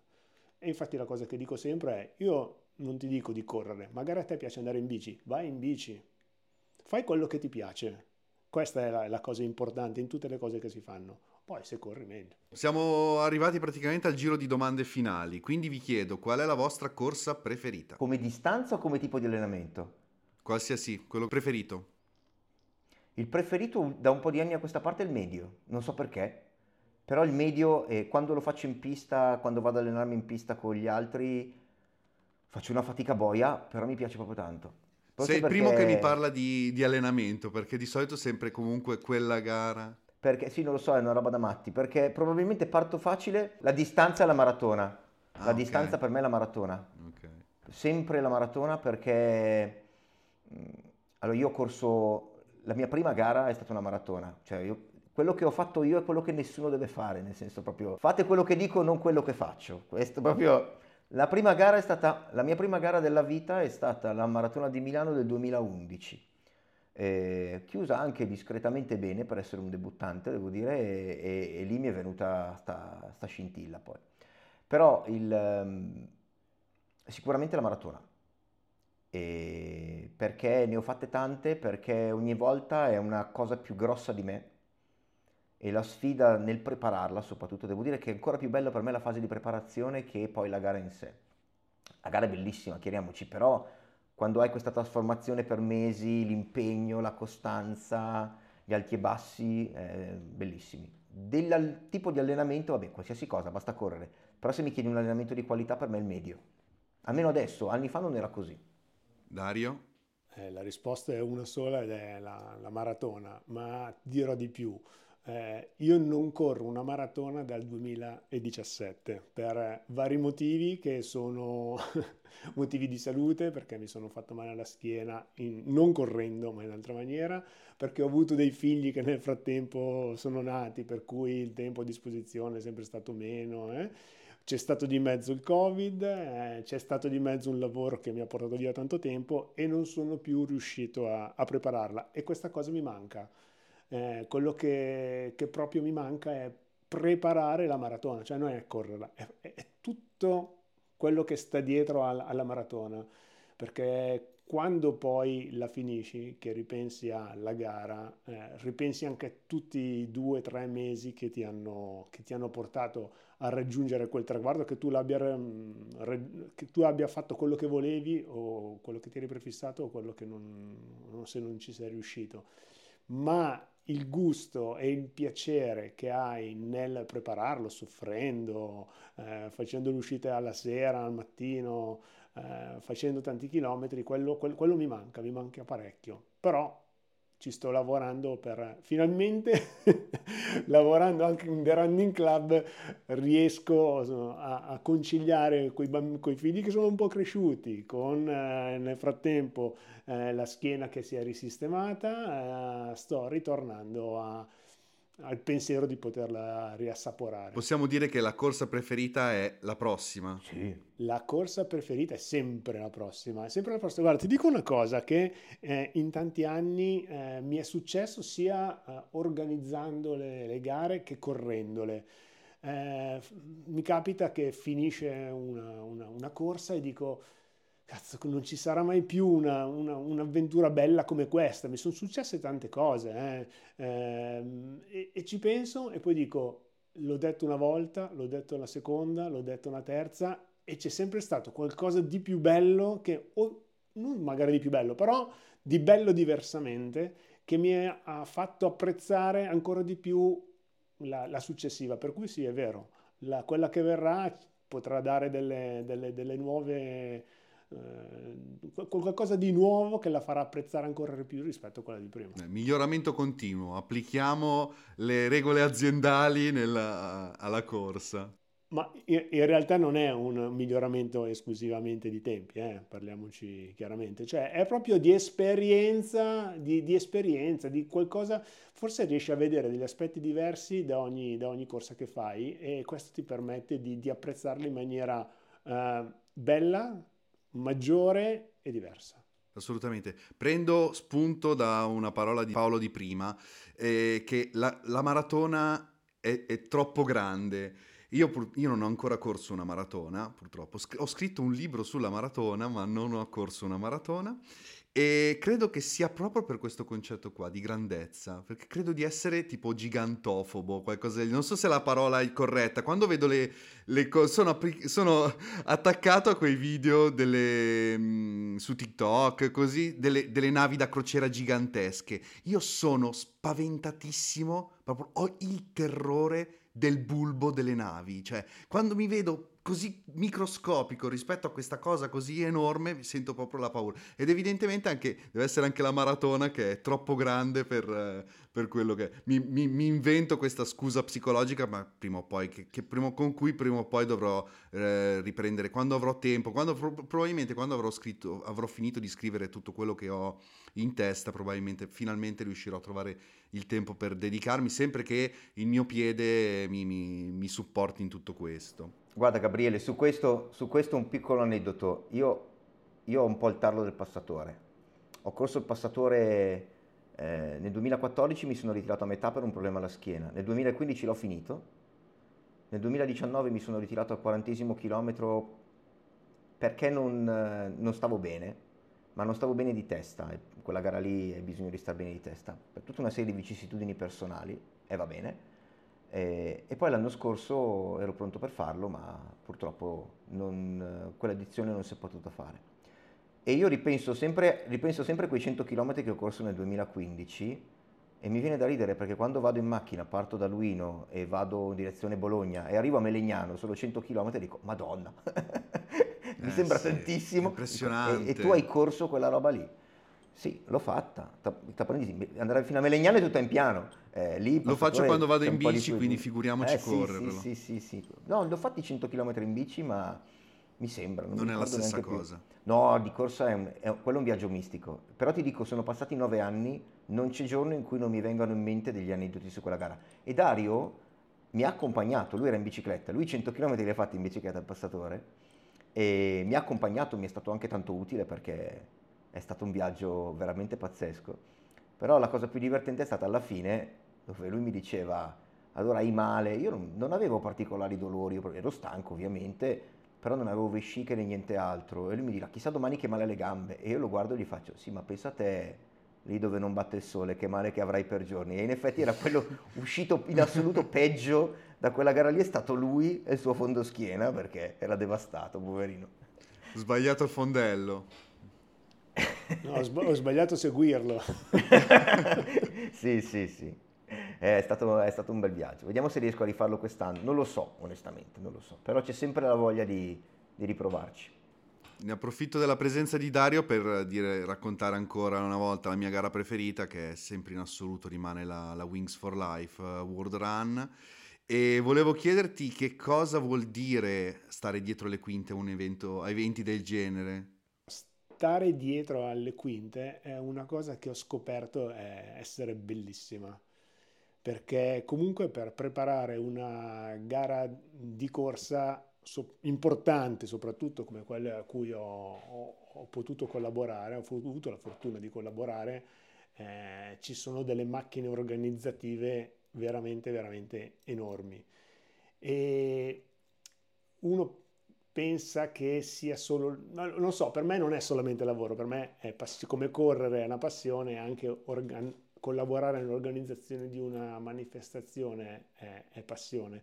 Per cui alla fine non, non, non, ci metti solamente il tempo in cui devi fare le cose, ma ci metti il cuore. E eh, in quello che, che, che, ti dà veramente eh, la, la gioia è vedere quando le persone corrono, arrivano e, e arrivano col sorriso, no? Per cui vuol dire che è andato tutto bene quello, quello che, che, hai fatto, la tua parte. E quella è una grandissima soddisfazione. Poi ti garantisco che certe volte organizzare una maratona è peggio che correrla, perché fai degli orari che sono inverosimili, perché se tu inizi a correre la maratona alle 8 vuol dire che c'è un giro qualcuno dalla sera prima che sta lavorando per te e soprattutto c'è un lavoro di squadra veramente incredibile perché sono tanti piccoli pezzi che devono incastrarsi tutti perché poi le cose, le cose vadano bene. Però se mi dicessi preferisci correrla o organizzarla, sai che io certe volte dico non lo so, cioè a me mi ha dato tantissime emozioni organizzare le gare perché eh, hai la possibilità di vedere quello che è eh, il, completo di un, di un, evento, non è solamente la parte agonistica di fatica, di preparazione di chi corre, ma è anche di, di chi c'è dietro, che spesso lo, lo fa per, per, passione, perché sono veramente tanti quelli che ci lavorano e che lo fanno per il puro piacere di farlo. Dalla, da, da, quello che è volontario che lo fa senza nessuna gratificazione dal punto di vista economico a chi invece ci mette la testa per creare qualcosa che sia sempre più avanti rispetto a quello che ha fatto prima, ma anche rispetto a, a gare concorrenti. Ed è, ed è, molto, molto, molto bello. Tu in particolare, oltre al cuore, alla testa, eccetera, ci hai messo anche le gambe perché non è da tutti organizzare una gara, correrla e tra l'altro tu hai, mi sembra che hai vinto, hai accompagnato la vincitrice femminile di una, di una, Wings for Life, se non allora, mi sbaglio. Se l'è sposata. For... se l'è anche sposata. allora, in realtà la Wings Quindi for ci hai messo anche, anche, l'anello, anche il dito. Salutiamo Chiara. Allora, Ciao Chiara. Ciao. Ciao Chiara, che è di, è di là che sta lavorando. Ehm, allora, la Wings for Life io l'ho conosciuta perché eh, vabbè, la, cor- la, cor- la, corsa in Italia, ehm, la promossa in Italia, i primi anni in cui era a Verona, eh, Calcaterra, per cui eh, con Coraneso ci avevamo lavorato parecchio. E il terzo anno eh, avevo deciso di iniziare a di, di provarci, di, di, provare a correrla. E quell'anno lì con me la corsa anche, anche Chiara eh, racconta questa cosa. Io ho conosciuto, avevo registrato dei video di promozione della, della, Wings for Life con Giorgio, con tutta la redazione di Runnersworld e eh, l'unico che poi la corsa ero, ero io. E eh, vabbè, conoscendo Giorgio ho detto, boh dai, quest'anno la vince ancora lui, quell'anno lì infatti in Italia l'ha vinta, nel mondo se non sbaglio è arrivata terzo ed era il 2014 se non sbaglio. E siamo partiti a correre e io ho detto, boh, mi faccio i primi 2-3 km insieme a Giorgio, per cui 3,45 fisso davanti con lui. Poi a un certo punto ho detto, bene ragazzi, adesso vi lascio andare, tanti saluti, ci vediamo all- all'arrivo che nella Wings for Life non c'è. Non avevo calcolato due cose. Primo, che partendo a 3,45 avevo già preso un bel po' di vantaggio sulla macchina che doveva arrivare per, per raggiungerci. Secondo, che mi ero distrutto. il problema è che eh, praticamente io al 26, 20, eh, e tra l'altro il percorso di Verona era tutto su e giù, sì. su e giù, su e giù, tutto collinare, un'umidità pazzesca. Io al 26 chilometro ho cominciato a dire quando è che arriva la, la catcher car? Quando è che arriva la catcher car? Quando è che arriva la catcher car? E corri e poi ti fermi un attimino al ristoro, e riposi. Eh? E la cosa terrificante e bella della Wings for Life è proprio quello che tu non sai quanto ti manca all'arrivo. Sta di fatto che praticamente arrivo verso il quarantesimo chilometro e sento arrivare eh, le, le, bici della, della, prima donna. Mi giro, era mia moglie, che all'epoca non era ancora mia moglie, ed era Chiara. Quindi alla fine l'ho aspettata e abbiamo corso insieme, credo, gli ultimi tre chilometri, eh, fino a quando poi è arrivata la, la catcher cara e lei, e lei ha vinto. Ah, figo. Perché, secondo te, perché non è stata, cap- non dico, io dico capita, non è stata apprezzata tanto particolarmente in Italia la Wings for Life World Run? No, in realtà è stata apprezzata parecchio. Eh, purtroppo in Italia devi fare i conti eh, con quelli che sono dei regolamenti che in altre nazioni non ci sono. Eh, per poterla correre in Italia abbiamo dovuto fare degli escamotage incredibili perché per poter eh, correre la Wings for Life in tutto il mondo tu non hai bisogno del certificato medico. In Italia sì. Quindi questo già ti porta a una restrizione di persone che possono venire a correre, perché se superi una determinata distanza eh, la federazione ti costringeva a dover um, farla come gara competitiva e per cui avere un certificato medico che, eh, che ti permettesse di poterla correre. Oltre, e quindi già qua hai ristretto un po' il campo di quelli che potevano venirla a correre questa cosa cosa fa? Uh, non permette a chi deve organizzarla di avere un guadagno che possa aiutare a, a reinvestire su quella corsa. E per cui eh, i costi di quella gara sono molto alti rispetto a, sono paragonabili a quelli di una, di una maratona, calcolando che tutto il, quello che viene guadagnato dalle iscrizioni viene dato in beneficenza, capisci che eh, è, è, difficile poi poter riuscire ad andare avanti. Infatti, dopo, se non sbaglio, sei anni in Italia non si è più riuscito a organizzare, ma in realtà nel resto del mondo funziona ancora molto bene, se non all'epoca eravamo arrivati, mi sembra, in 13 città in cui si correva la vera Wings for Life, quest'anno, se non sbaglio, erano 5 o 6 e basta. Però comunque il numero di partecipanti in tutto il mondo è sempre eh, comunque oh, molto alto. Eh, rimane sempre, cioè, c'è, c'è un'energia, c'è una, un, non riesco a, a, descrivere una roba che non ho mai provato in nessun'altra, in nessun'altra gara. Io le ho corso, erano, sono quattro, state quattro le edizioni, le ho, corso tu, le ho corse tutte, eh, quelle italiane, eh, io dico. Sì, sì, due a Verona e due a Milano. Due a Verona, due a Milano e è stata veramente sempre un'emozione, un'emozione unica. Non posso paragonare alla maratona, ma secondo me sarà comunque, rimarrà, mi rimarrà sempre nel cuore comunque la, la Wings for Life World Run. E mh, mm, vi chiedo adesso domanda, domanda terribile, qual è la vostra scarpa preferita? La prossima che indosserò. Esatto. No, allora, sai qual è il grosso problema? Qualche mese fa ho contato quante scarpe avevo in casa da corsa, nel senso in appartamento, non quelle che avevo in cantina. Scarpe che in teoria stavo usando in contemporanea. Erano 32, tra quelle che avevo provato, cose che avevo comprato io e va bene. 32 paio, ho detto qua hai un problema e rido sempre dicendo che il, mia, il mio lato femminile si manifesta nell'acquisto compulsivo di scarpe da corsa. Eh, non c'è una scarpa preferita perché, perché, continua a cambiare nel tempo e meno male, sono sempre curioso eh, con la volontà di provare, trovare delle cose. Scarpa alla quale sono affezionato c'è, è una Saucony Kinvara, modello partico- da me comprata un po' di anni fa, modello centenario del Giro d'Italia, è completamente rosa, bellissima, ci ho fatto tante corse, eh, l'avevo usata nel disastroso passatore 2019 l'ho usata per un po' di maratone, eh, non, non, ho fatto neanche dei gran tempi onestamente con quella scarpa, però mi piace tanto e la uso come scarpa da aperitivo. Rosa da matti, quindi proprio terribile. Ok. Dario? Guarda, mentre, ecco, guarda, sono riuscito a trovarla.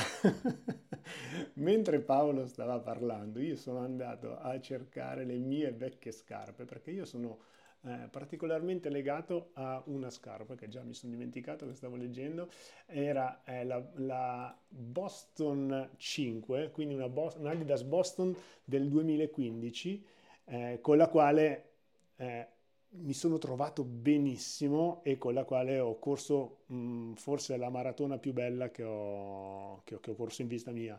Tra l'altro, ehm, crollato al 41 chilometro per crampi, ma i primi 41 chilometri erano stati bellissimi. Sono stati ottimi. e quella scarpa lì, ti giuro, ti giuro, è stata... Lì poi, sai, non, non, puoi sapere se è la scarpa, se è il tuo stato di forma, però io eh, quando ho usato quella scarpa lì, soprattutto negli ultimi test della, prima della maratona e in maratona, volavo e mi è rimasto questo, questo, amore per questa Boston 5, con cui tra l'altro non ho neanche fatto tantissimi chilometri, per cui devo dirti, se devo scegliere un modello che in questi anni mi ha fatto impazzire, è, è quella, quella, Boston 5.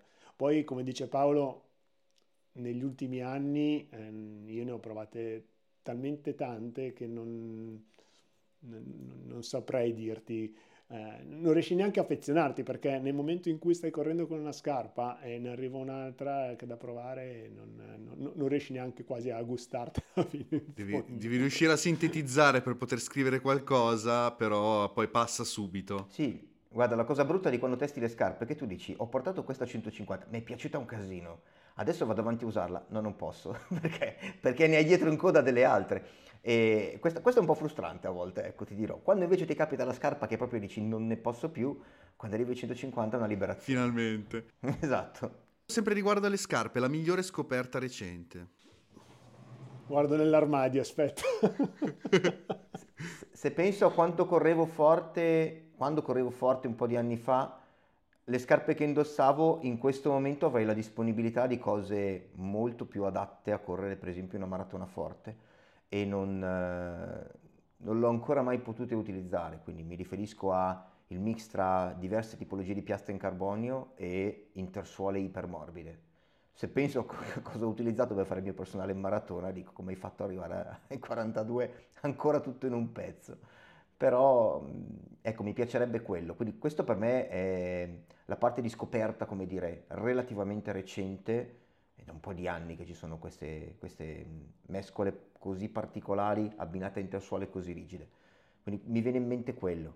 E anche forse la grande riduzione di peso nelle scarpe che c'è stato nel corso degli ultimi anni, pur mantenendo un livello di protezione e un livello di piacere e non, e non trasformandole nelle sorte di spadrillas molto dure eh, o delle crocs che non vanno bene per correre. Ora ti dirò, ehm io non ho mai corso, eh, fino a quando non ho avuto la possibilità di iniziare a testare le scarpe, eh, con, parliamo di qualche anno fa, con eh, delle scarpe molto veloci. Mi ricordo che quando correvamo o ci trovavamo qualche gara con Paolo, ci siamo incrociati un po' di volte nelle preparazioni delle maratone, maratone, lui aveva spesso Kinvara ai piedi, per cui tutte scarpe, parliamo di un po' di anni fa, per cui possiamo dire a, a uno, mm-hmm. con le quali Racing. Lui, mh, correva. Lui era anche un pochino più, veloce, più leggero di me, per cui magari con quella scarpa riusciva anche...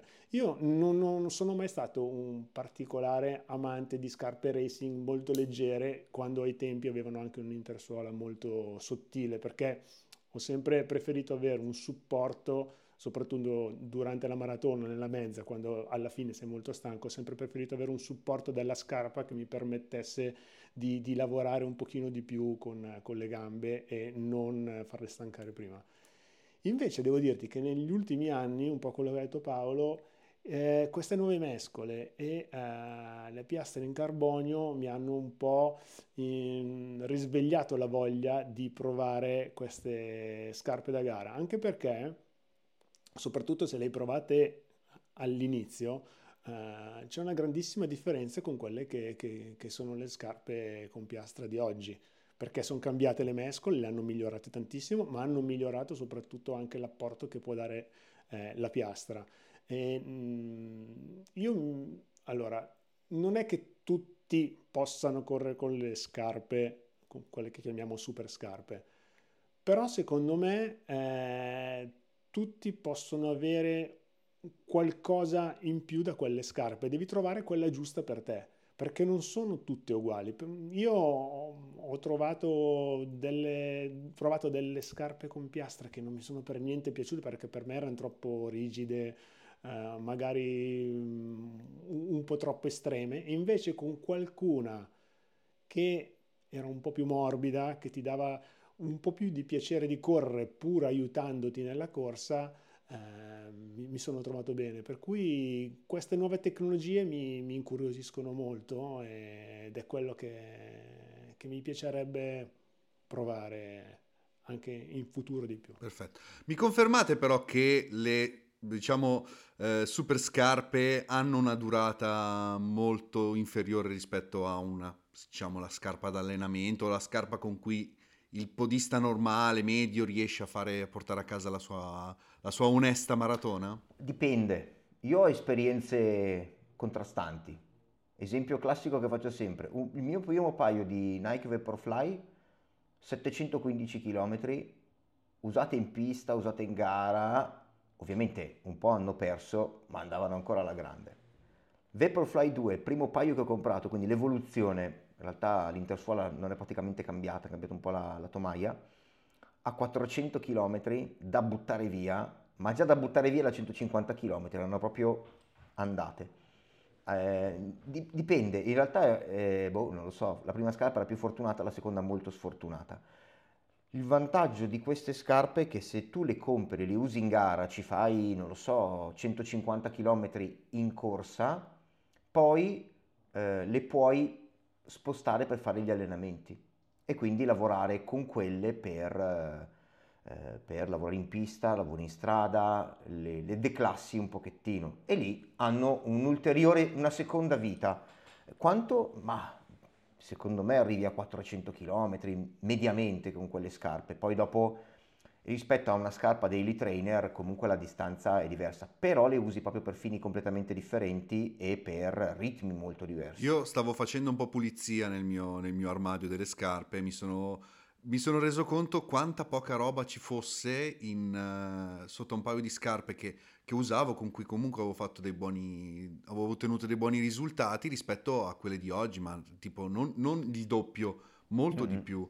E riguardo al, mm, al discorso sul carbonio, eh, sì, è ovvio, ma quello secondo me è il discorso che eh, bisogna trovare la scarpa giusta a prescindere dal, dal, mm, dal, carbonio. Io credo che eh, possa, debbano essere, eh, le scarpe in carbonio debbano essere per tutti, perché ti aiutano nel momento di cui si parlava prima, soprattutto nei primi tempi, tu fai una fatica in meno che in, um, in calcolo, nessuna scarpa è in grado di farti fare la fatica in meno che fai con, uh, con, la, scarpa di, con la scarpa in carbonio a parità di, di livello, a parità di risultato. Cioè io parlo proprio come um, sforzo che ci metti nel portare a casa, sforzo percepito, diciamo così. Guarda, sulla, sulla maratona soprattutto, quando hai la possibilità di utilizzare scarpe con piastra in carbonio con le quali ti trovi bene, con questa intersuola molto molto morbida,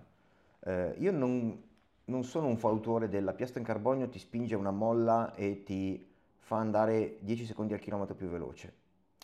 Secondo me, aiut- se hai una buona biomeccanica, non hai particolari problemi, ti permette comunque di spingere in modo diverso. Questo è evidente, è evidente, ma il grosso vantaggio che ti dà è che muscolarmente ti salva un po' di più.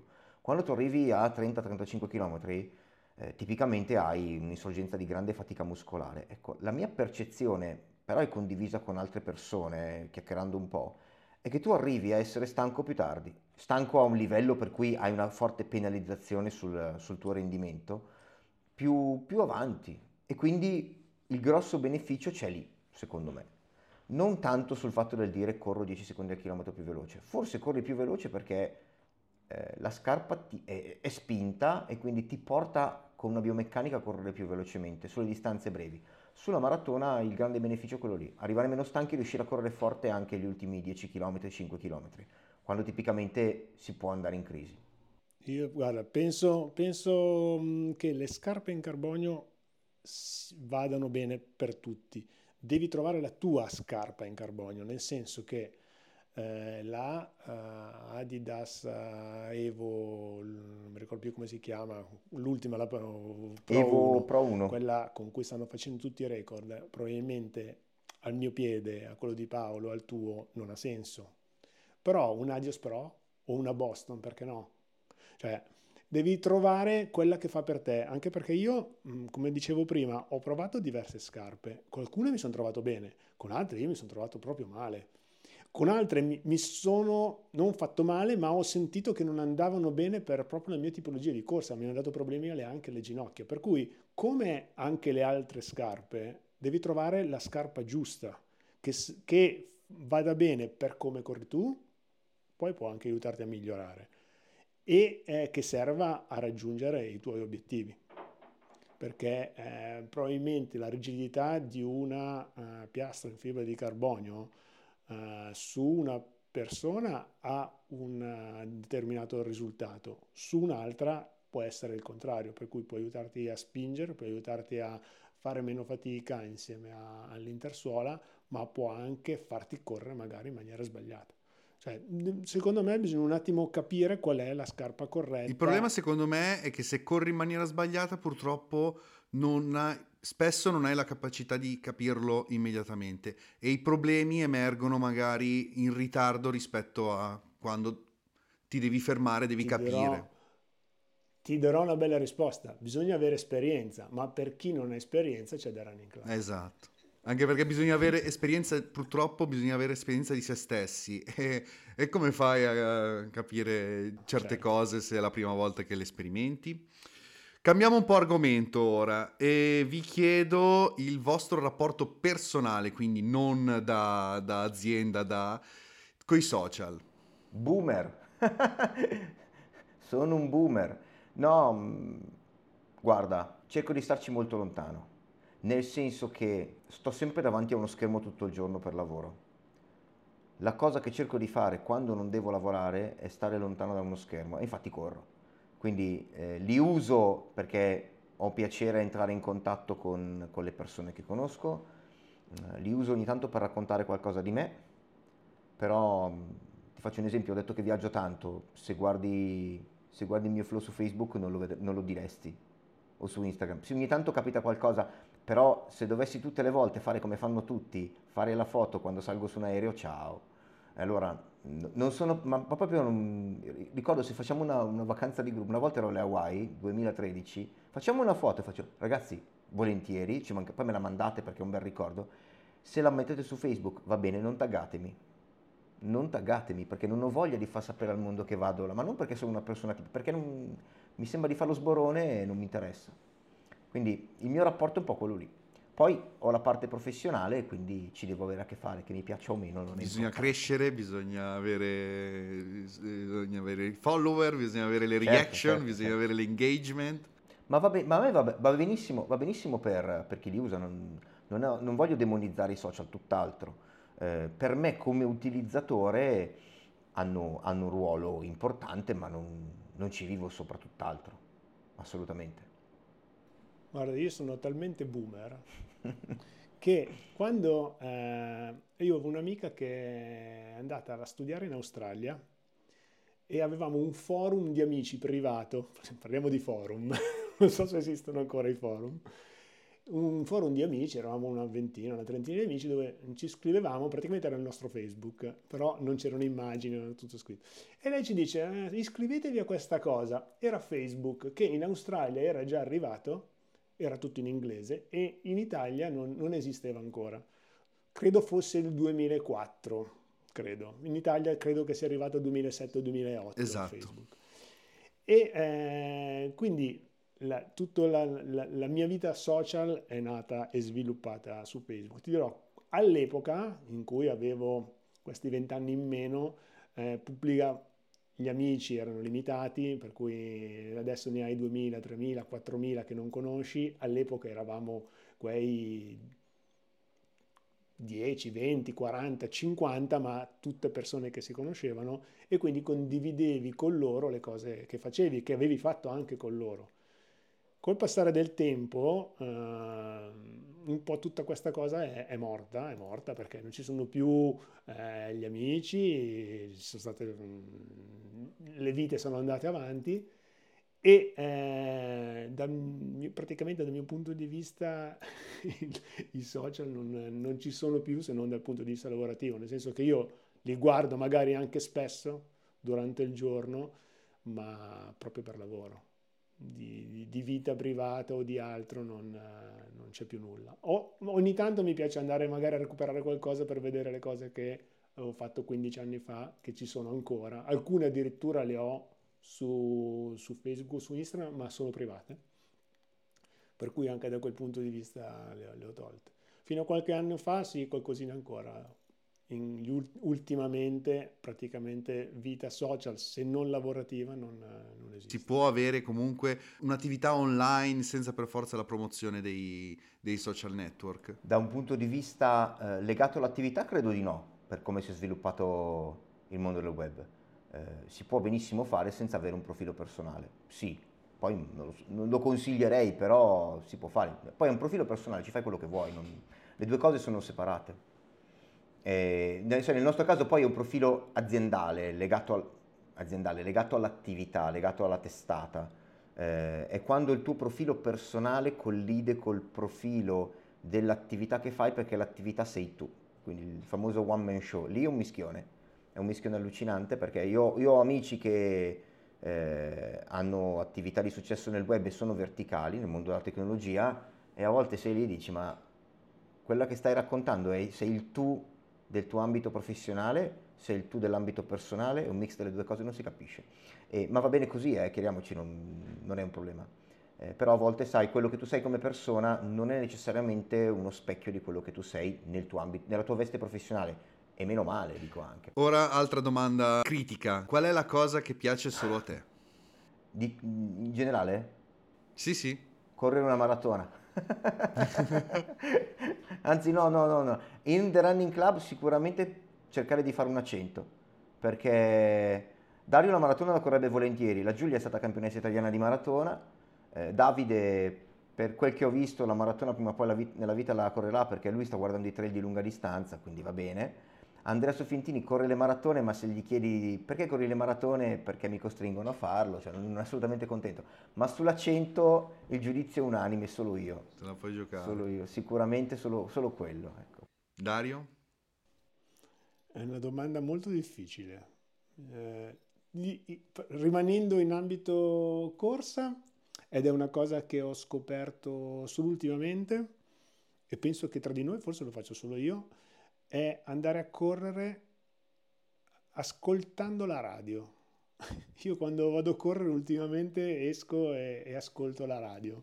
Sì, ti devo dire che effettivamente tra le cose che ho sentito questa è la più di nicchia di tutte. Ti devo, ti devo, dire, ti devo dare ragione, ti devo, perché la radio sento che sta, la percepisco come media che sta un po'... Poi ovviamente i numeri parlano di altro però in generale sento una leggera disaffezione nei confronti della, della radio. Allora, guarda, soprattutto quando vado a correre, eh, che non devo fare dei lavori, però ultimamente la sto usando anche mentre faccio i lavori, mi aiuta a rilassarmi di più, mi, mi dà proprio un momento, quell'oretta di stacco in cui mi ascolto qualcosa che non sia semplicemente musica, perché poi mi lascio troppo coinvolgere dalla musica, cioè il ritmo ti, ti condiziona. Invece sentire il parlato, il raccontato, poi vabbè a me piace ascoltare Linus e Nicola, per cui io mi metto su i loro podcast, eh, cioè podcast in realtà è la trasmissione, me l'ascolto tranquillamente, se non ci sono loro mi ascolto qualcos'altro, però mi piace avere qualcuno che mi, mi, mi, parla e mi aiuta a godermi di più la corsa di quello che, che faccio normalmente. Lo uso soprattutto quando faccio allenamenti tranquilli. Ecco. E invece cosa non ti piace? Dario, tocca a te. Parti tu. Tocca a me, parto vai, io. Dario, se, vuoi inizi- se ce l'hai subito, vai. Porco Giuda. I fegatini, non saprei. No, a parte, a parte le battute, cosa non mi piace? Non deve essere per forza, cioè proprio deve essere diretta e deve essere, se ti fa schifo il fig- i figatini, no, vale no, come sta, risposta. Sai cosa non mi piace? Ma io, vabbè, ormai parlando di corsa, io la mia vita è, è, legata molto a quello. Eh, non, mi, non, mi, piace quando non posso correre. Uh, in questi anni ho sofferto molto per questa cosa, eh, per i pro- problemi, problematiche che ho detto prima. E eh, quando riuscivo tra uh, un uh, mal di schiena e uh, un'oretta di svago dal lavoro, ad uscire andare, cioè un'oretta di occupazione al lavoro, a riuscire a svagarmi, andare a correre, magari, ma ti giuro, anche solo per 5 km, che voleva dire 20 minuti, 25 minuti, 30 minuti, eh, questa cosa mi, mi, mi, dava veramente il respiro. E quando non posso farlo, uh, no, non posso farlo per motivi non dipendenti dalla mia volontà, eh, questa cosa non mi piace perché sento che mi manca qualcosa. Paolo, rimani sui fegatini? No, no, allora mi riallaccio a quello che dice Dario, cosa non mi piacciono i miei femorali, che, che, che, sono un paio di anni che mi stanno facendo tormentare e devo trovare la, la via di uscita. I miei femorali veramente, mi piace tanto vederli, ma quando li sento non mi piacciono neanche un po'. e cosa vuoi fare da grande? Ah, non lo so, io non ho mai fatto un colloquio nella mia vita, mai, perché non ho mai lavorato alle dipendenze di nessuno, quindi sono un giovane di belle speranze alla ricerca della prima occupazione. che figata! cosa vorrei fare da grande? Eh sì, no, davvero, la cosa divertente è che faccio i colloqui alla gente e, e non ne ho mai fatto uno. Battute a parte, cosa vorrei fare da grande? Eh, vorrei continuare a vivere la mia esperienza professionale che è fatta di tanto stress, tanta fatica come i lavori di tutti, per l'amor del cielo, però ho il grande privilegio di essere uno che non si annoia mai, nel senso che ho un, una vita personale, professionale che non prevede la parola noia da 27 anni a questa parte. ed è una grandissima fortuna, vorrei continuare a fare questo e non credo che sia particolarmente difficile ottenere questo come risultato. Eh, vorrei magari trovare un po' più tempo per me stesso perché le giornate sono sempre molto corte, molto molto corte e la grande difficoltà che ho è quella lì. Però per ora, per ora sono contento così, quindi direi continuare a fare quello che faccio divertendomi, sviluppando nuovi progetti, facendo nuove cose e se con una salute buona continuare a correre. Quanto forte, quanto lento non è un problema, l'importante è correre, è correre il più possibile. Cosa voglio fare da grande? Allora, ti dirò, dal punto di vista professionale è una domanda che non potrà, secondo me, avere mai risposta, nel senso che io, eh, quando, inizio, quando ho studiato, ho studiato per fare il designer. Mi sono trovato a fare il runner, a fare il giornalista, a fare tutt'altro nella, nella mia vita, per cui quello che verrà poi non, non, ne ho proprio la più pallida idea. Quello che mi piacerebbe fare bene è, è il papà, perché è una delle cose... I miei bimbi sono piccoli, hanno quasi 8 e quasi 5 anni ed è veramente dura. Dura non nel senso che è una cosa che non mi piace, è dura nel senso che è difficile. È difficile ehm, insegnare a qualcuno che ti, guarda in qualsiasi cosa che fai eh, e insegnargli a, a, farla nel modo corretto, che poi alla fine è, è il suo modo. Però fare, fare, fare il papà è, una cosa molto difficile e spero di, di imparare a farlo, anche se no sarà molto molto molto dura. La mia ne ha sei e sono sempre in difficoltà perché capisco la difficoltà nel, nell'accettare i no, nell'accettare le imposizioni e quindi questa cosa qua mi, mi, mi distrugge perché io vorrei cioè, stare lì giocare con lei, fare solo tu, tutte le cose che fa lei, cioè viverle come le vive lei rispetto, rispetto a, che faccio, a quello che faccio io però purtroppo non è possibile, quindi è veramente, veramente difficile. È il mestiere più difficile al mondo. Eh, sì. sì. E che non si finisce mai di imparare no, No, Paolo, assolutamente. Paolo ha più esperienza di noi, per cui ci può insegnare i segreti. Io vorrei dirvi che quando arrivano, quando arrivano all'adolescenza... Eh, me lo dicono tutti. Poi sorridete pensando a questi anni qua. Eh, sì, sì, io, sì. Io, ne, io ne ho uno di 17 che fa 18 quest'anno e ne ho una di 15 che fa i 16 fra qualche mese. È, è, è, la roba più bella del mondo, nel modo più assoluto. Io dico sempre a quegli amici che hanno figli, fa il giorno in cui nascono tu muori e rinasci ed è un'altra vita. Bellissima. Mamma che fatica.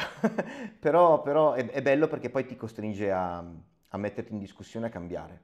Quindi io dico sempre che è la, una cosa fantastica, bellissima, eh, quella di diventare genitori, e una fortuna vera, mm, però caspita, non, non penso neanche che sia la cosa eh, la cosa più difficile che noi abbiamo da fare, è proprio un'altra scala, cioè non, non, non, ci puoi neanche pensare, cioè, è una, ah c'è quella roba lì, sì, ma non ne parlo perché tanto è, è talmente fuori scala che non, sì, non ha senso. È troppo grande di cui com- parlavamo anche prima. È, è, è, una, come dire, non è una maratona, sono tipo 100 maratone nello stesso giorno, quindi in piani diversi. Bravo.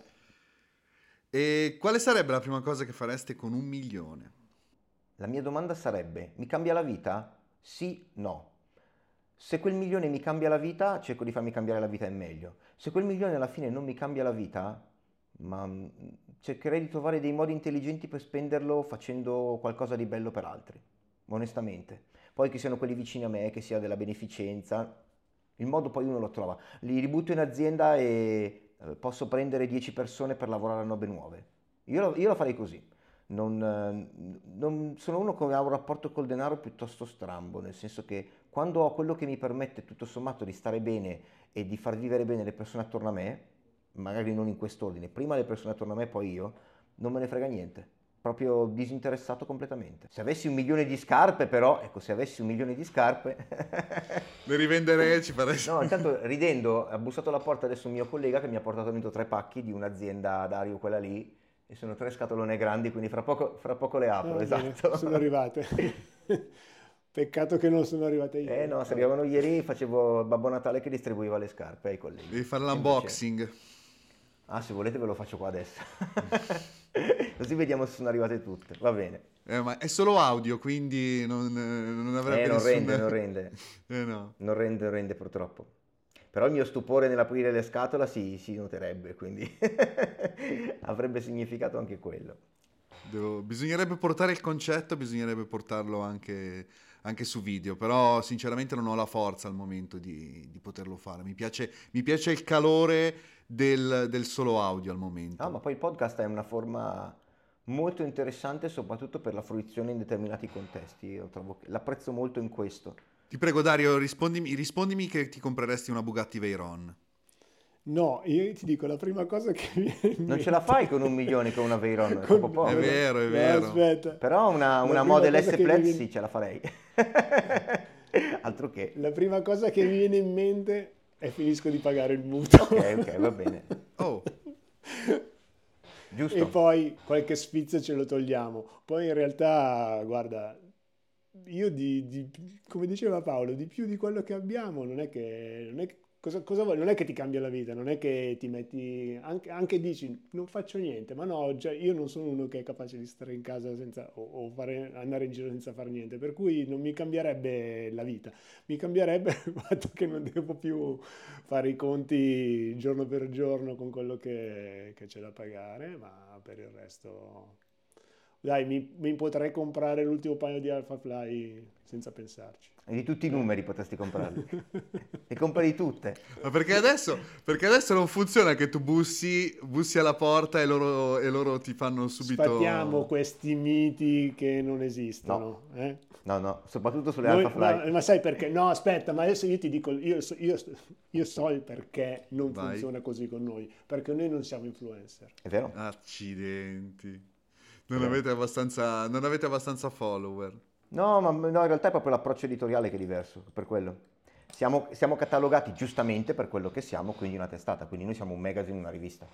E quindi il, il, tipo di discussione che le aziende hanno, ma questo non riguarda solo il settore della corsa, un po' tutti quanti, hanno una dinamica relazionale con le testate, che è un certo tipo, hanno una dinamica relazionale con il mondo dei social, quindi generalizziamo gli influencer, di altro tipo perché per loro sono target diversi, canali di comunicazione diversi, anche se poi magari gli strumenti che le testate da una parte e gli influencer dall'altra utilizzano sono poi gli stessi, però è proprio la, la copertina che è differente. Quale sarebbe la prima cosa che faresti da presidente del consiglio? beh, atletica di nuovo alle scuole elementari. Un'ora a settimana obbligatoria di pista. No, adesso no, non così, però il rilanciare lo sport. Finché non ci metti l'oro di Ricino va tutto bene. Eh? No, no, lo dici non anche il bastone, no, non, non sono proprio quel genere letterario, onestamente. Però il, um, è importante perché eh, la cultura dello stare bene nasce da lì. Quando tu dici arrivi a 35 anni, dici caspita però, hai il segnale d'allarme dici è meglio che mi metta un po' in forma, è, è tardi. Questa roba doveva venirti prima, doveva esserti un po' inculcata culturalmente ed è un, uh, ed è un vero peccato. Secondo me quando ai nostri tempi questa cosa un po' c'era, io ricordo i giochi della gioventù, bellissimo, era, era divertente, era una cosa carina che ti portava a spingerti, a, a stare all'aria aperta. Adesso questa cosa non c'è. Forse deve ripartire anche dalle scuole e ovviamente dalle famiglie. Eh? Ovviamente dalle famiglie. Io ho due figli che non corrono, questa è una disperazione, però ci provo. Prima o poi magari con l'esempio inizieranno anche loro, non dico a correre, però a fare attività sportiva all'aria aperta anche, perché poi fanno qualcosa di sport ma magari più al chiuso, alt- altre cose. Eh, mi piacerebbe facessero anche quello, però con i loro tempi, io alla loro età non lo facevo, quindi anch'io ho trovato la mia dimensione. Però farei quello. Poi ci sarebbero un sacco di altre cose da fare. Ma eh sì. Qui allunghiamo troppo. Presidente Marchini cosa farebbe? Guarda, io con la politica ho proprio un rapporto che non è, non è idilliaco. Beh, ma, ma, è una roba proprio generale di tutti. No, no, no, ma non, non, non voleva essere non ti rispondo, eh. è una cosa no, che non... No, no, no, figurati, figurati, no, no, no. Però è una roba proprio che si sente da tutti. E infatti, infatti faccio questa domanda apposta per, per spingere il mio interlocutore a, a capire il suo livello di um, quanto si metterebbe in gioco. No, no, ma infatti eh, la... in, in un... partivo da questo per dirti proprio che... Eh, io non ho un buon rapporto con la politica, non sono, io non potrei mai fare il politico, non ce la farei proprio perché eh, fa, faccio fatica a non dire quello che penso. E, Paolo fa le facce. No, è vero, è vero, è vero. Però, e condivido anche. Per cui non, non, non, sono, non, sono, non, sono, non sono proprio capace di... di magari lo dico gentilmente, però dico um, sempre quello che penso. Per cui la, la cosa che, che, farei è una riforma della politica italiana. Questo è, cerche, no, no, non ho la risposta chiaramente, però cercherei un modo per far sì che le cose possano funzionare in maniera diversa rispetto a quello che viene fatto adesso, perché non, non sono proprio uh, in accordo, ma da qualsiasi partito, eh, non, da, una, da, chi è a governo a chi sì, c'era. Sì. Eh, non è il modo di affrontare le cose, per cui andrebbe ripensata veramente tutta quella parte. È proprio, e il, il, significato di questa domanda è proprio quello, lavorare nel piccolo, nel quotidiano, per fare in modo che la politica sia dire la verità, dire la, pro, la propria verità o comunque quello che quello che, che, comunque c'è bisogno, quello che senti il bisogno di dire senza dover per forza mascherare da sovrastrutture. Se ti dico che le accise te le, te le, tolgo, alla fine te le devo togliere. E non è che... Cioè, questo è il significato, bisogna arrivare sì, a lavorare. Le, le promesse, eh... le promesse il, il, dover fare la bella faccia per prendersi i voti, il non riuscire a mettersi d'accordo non so, ci saranno, ci, ci, deve essere un modo per il quale eh, si possa lavorare in maniera, in maniera, diversa. Sì, sì, bisogna fare in modo che l'impegno politico sia esterno a questo tipo, cioè tu non devi fare per forza queste pro- promesse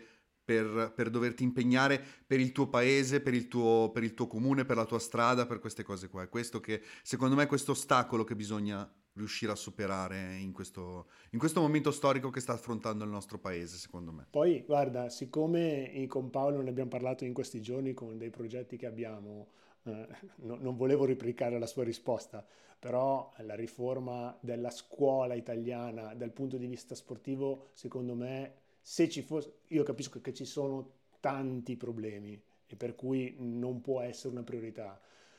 Eh, ci sono tante priorità, bisogna sceglierle, però eh, quello del rapporto scuola-sport è una cosa che andrebbe affrontata.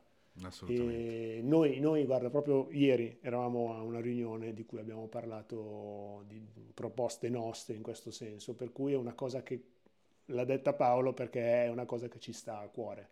ci sta a cuore. Non a caso i miei figli fanno scuola e sport, cioè, per cui questo è un tema che secondo me andrebbe molto affrontato eh, sia dalle federazioni che dalle scuole che da tutto quello che ruota il mondo. C'è margine, secondo me c'è tanto margine, bisogna solo Io... trovare il co- più che i soldi, proprio brutalmente, il coraggio. Bisogna trovare... Ma torniamo anche a quello che dicevamo prima, eh? Eh, perché non ci sono ragazzi di 18 anni che corrono la maratona? Eh, eh ci fosse una cultura sportiva diversa, probabilmente... Migliorare la cultura sportiva in generale del paese è un obiettivo che bisogna, bisogna porci tutti quanti comunque. Va bene, direi che abbiamo concluso, siamo arrivati a circa due ore. Io, aspetta, prima dei saluti volevo dire una cosa. Eh, io mi ricordo una volta che Paolo è venuto a, a casa mia e eh, mi parlava di The Running Club, quando ancora non esisteva, e io gli ho tirato fuori un libro sì. che si chiamava Running Club e per caso poi dopo ci siamo, ci siamo conosciuti, ci siamo parlati eccetera eccetera. Eh, però ti faccio io adesso una domanda riguardo Dimmi questo. tutto. Come ti è venuta l'idea di scrivere The Running Club e perché l'hai scritto? Eh, allora, io la definisco una specie di maledizione perché era da tempo che volevo trovare qualcosa, cioè io sono, sono sempre alla ricerca di, di, di un'idea, di qualcosa da, da tirar fuori, non tanto per, per emergere, per, uh, per, stare, per, stare, bene, non, non, riesco a definirla come cosa. E volevo scrivere un libro, volevo trovare una, una storia. Purtroppo il caso ha voluto che io mi sia infortunato e quindi non potendo più correre come volevo, è nata, questa, è nata questa storia, cioè mi è proprio, si è sviluppata, io ce l'ho tutta in testa, il, il, il, l'arco narrativo completo che riguarda quattro libri in totale e adesso piano piano lo sto buttando giù, ma è proprio una forma di... Um, una specie di meditazione, cioè io mi metto lì, sto cercando di tirarla fuori per tirar fuori quello che ho dentro, per, per, per, per, stare meglio, perché proprio è una cosa che deve, che, deve forza, che deve, per forza, uscire. E ne approfitto per ringraziarti perché mi hai fatto la recensione che ho gradito di più dicendo quando mi hai detto che ti aveva commosso e ti aveva, diciamo, fatto piangere. Beh, devo, devo dire che... Eh io ho letto vabbè, vari libri sulla corsa, eh, ma di quelli eh, diciamo amatoriali, non perché ci sei qua tu, ma Running Club è uno dei pochi, forse l'unico che mi ha eh, preso, che mi faceva venire voglia di andare a leggerlo. Mi hai fatto compagnia avanti e indietro dalla Svizzera per circa un mesetto, perché me lo leggevo un po' al mattino, un po' al pomeriggio, e devo dire che era un appuntamento che mi, mi faceva piacere, perché diversamente da quello che hanno fatto altri, in quello ho trovato il racconto di una passione. E poi scritto anche in maniera piacevole e leggibile, per cui è stata una, una, bella scoperta e una bella compagnia per, per un mesetto circa. Ti ringrazio veramente tanto, utilizzerò questo spezzone per, uh, da, da, per proporlo alle, alle, case editrici, con, eh, mia, lo darò alla, alla mia gente per, per, proporlo alle case editrici, perché in questo momento siamo in fase di, di editing, quindi verrà riproposto alle, alle, case editrici, spero di trovare una casa editrice, spero, la speranza è che ritorni o comunque, perché nella prima, nella prima mh, versione diciamo, non è stato particolarmente promosso in, in, in, in, libreria e spero di vederlo negli... Il sogno è di vederlo negli scaffali, non dico di tutte le librerie d'Italia, ma di tante librerie, quindi questo è il mio, è il mio sogno, il motivo per cui ho, eh, ho, realizzato anche questo podcast e per cui vi ringrazio per essere stati qua quest'oggi. Grazie grazie mille per averci ospitato. Io saluto Andrea che non è potuto stare con noi, ma no, in realtà, lui c'è sempre Andrea. In, in realtà sta lavorando adesso, come noi. Faremo noi anche il suo lavoro. Faremo l'episodio riparatore con, con, con, con buon Andrea Sorrentini e tiriamo dentro anche tutti gli altri dello staff. Anche Dai, gli altri ragazzi che sono con noi. Dai, bello. Quando vuoi venirci a trovare non c'è problema, facciamo una bella corsa sul lago. Grazie mille. Grazie a tutti allora. Ciao, alla prossima. Ciao. Ciao. Vi ringrazio per l'ascolto, vi invito ad ascoltare gli altri episodi e a cliccare segui e attivare le notifiche sulla vostra app di ascolto preferita. Per commenti, informazioni sul libro o per proporre una storia da raccontare in questo podcast potete contattarmi tramite i miei canali social personali, io sono Gabriele Impera, o attraverso le pagine Running Club Libro su Facebook o Instagram, oppure potete scrivere all'indirizzo shoottherunner.podcast@gmail.com. Alla prossima, buona vita, buone corse, buon tutto. E niente, io vi chiedo di salutare, di io se inizio a parlare adesso finisco domenica della prossima settimana perché sono noto per essere uno di poche parole. No, sei caduto. No. Dario. È caduto. Questa la teniamo. La, la, sì, adesso sì. Dimmi. Chiamiamo caos riprendo, totale eh, io... Chiamiamo piattaforma.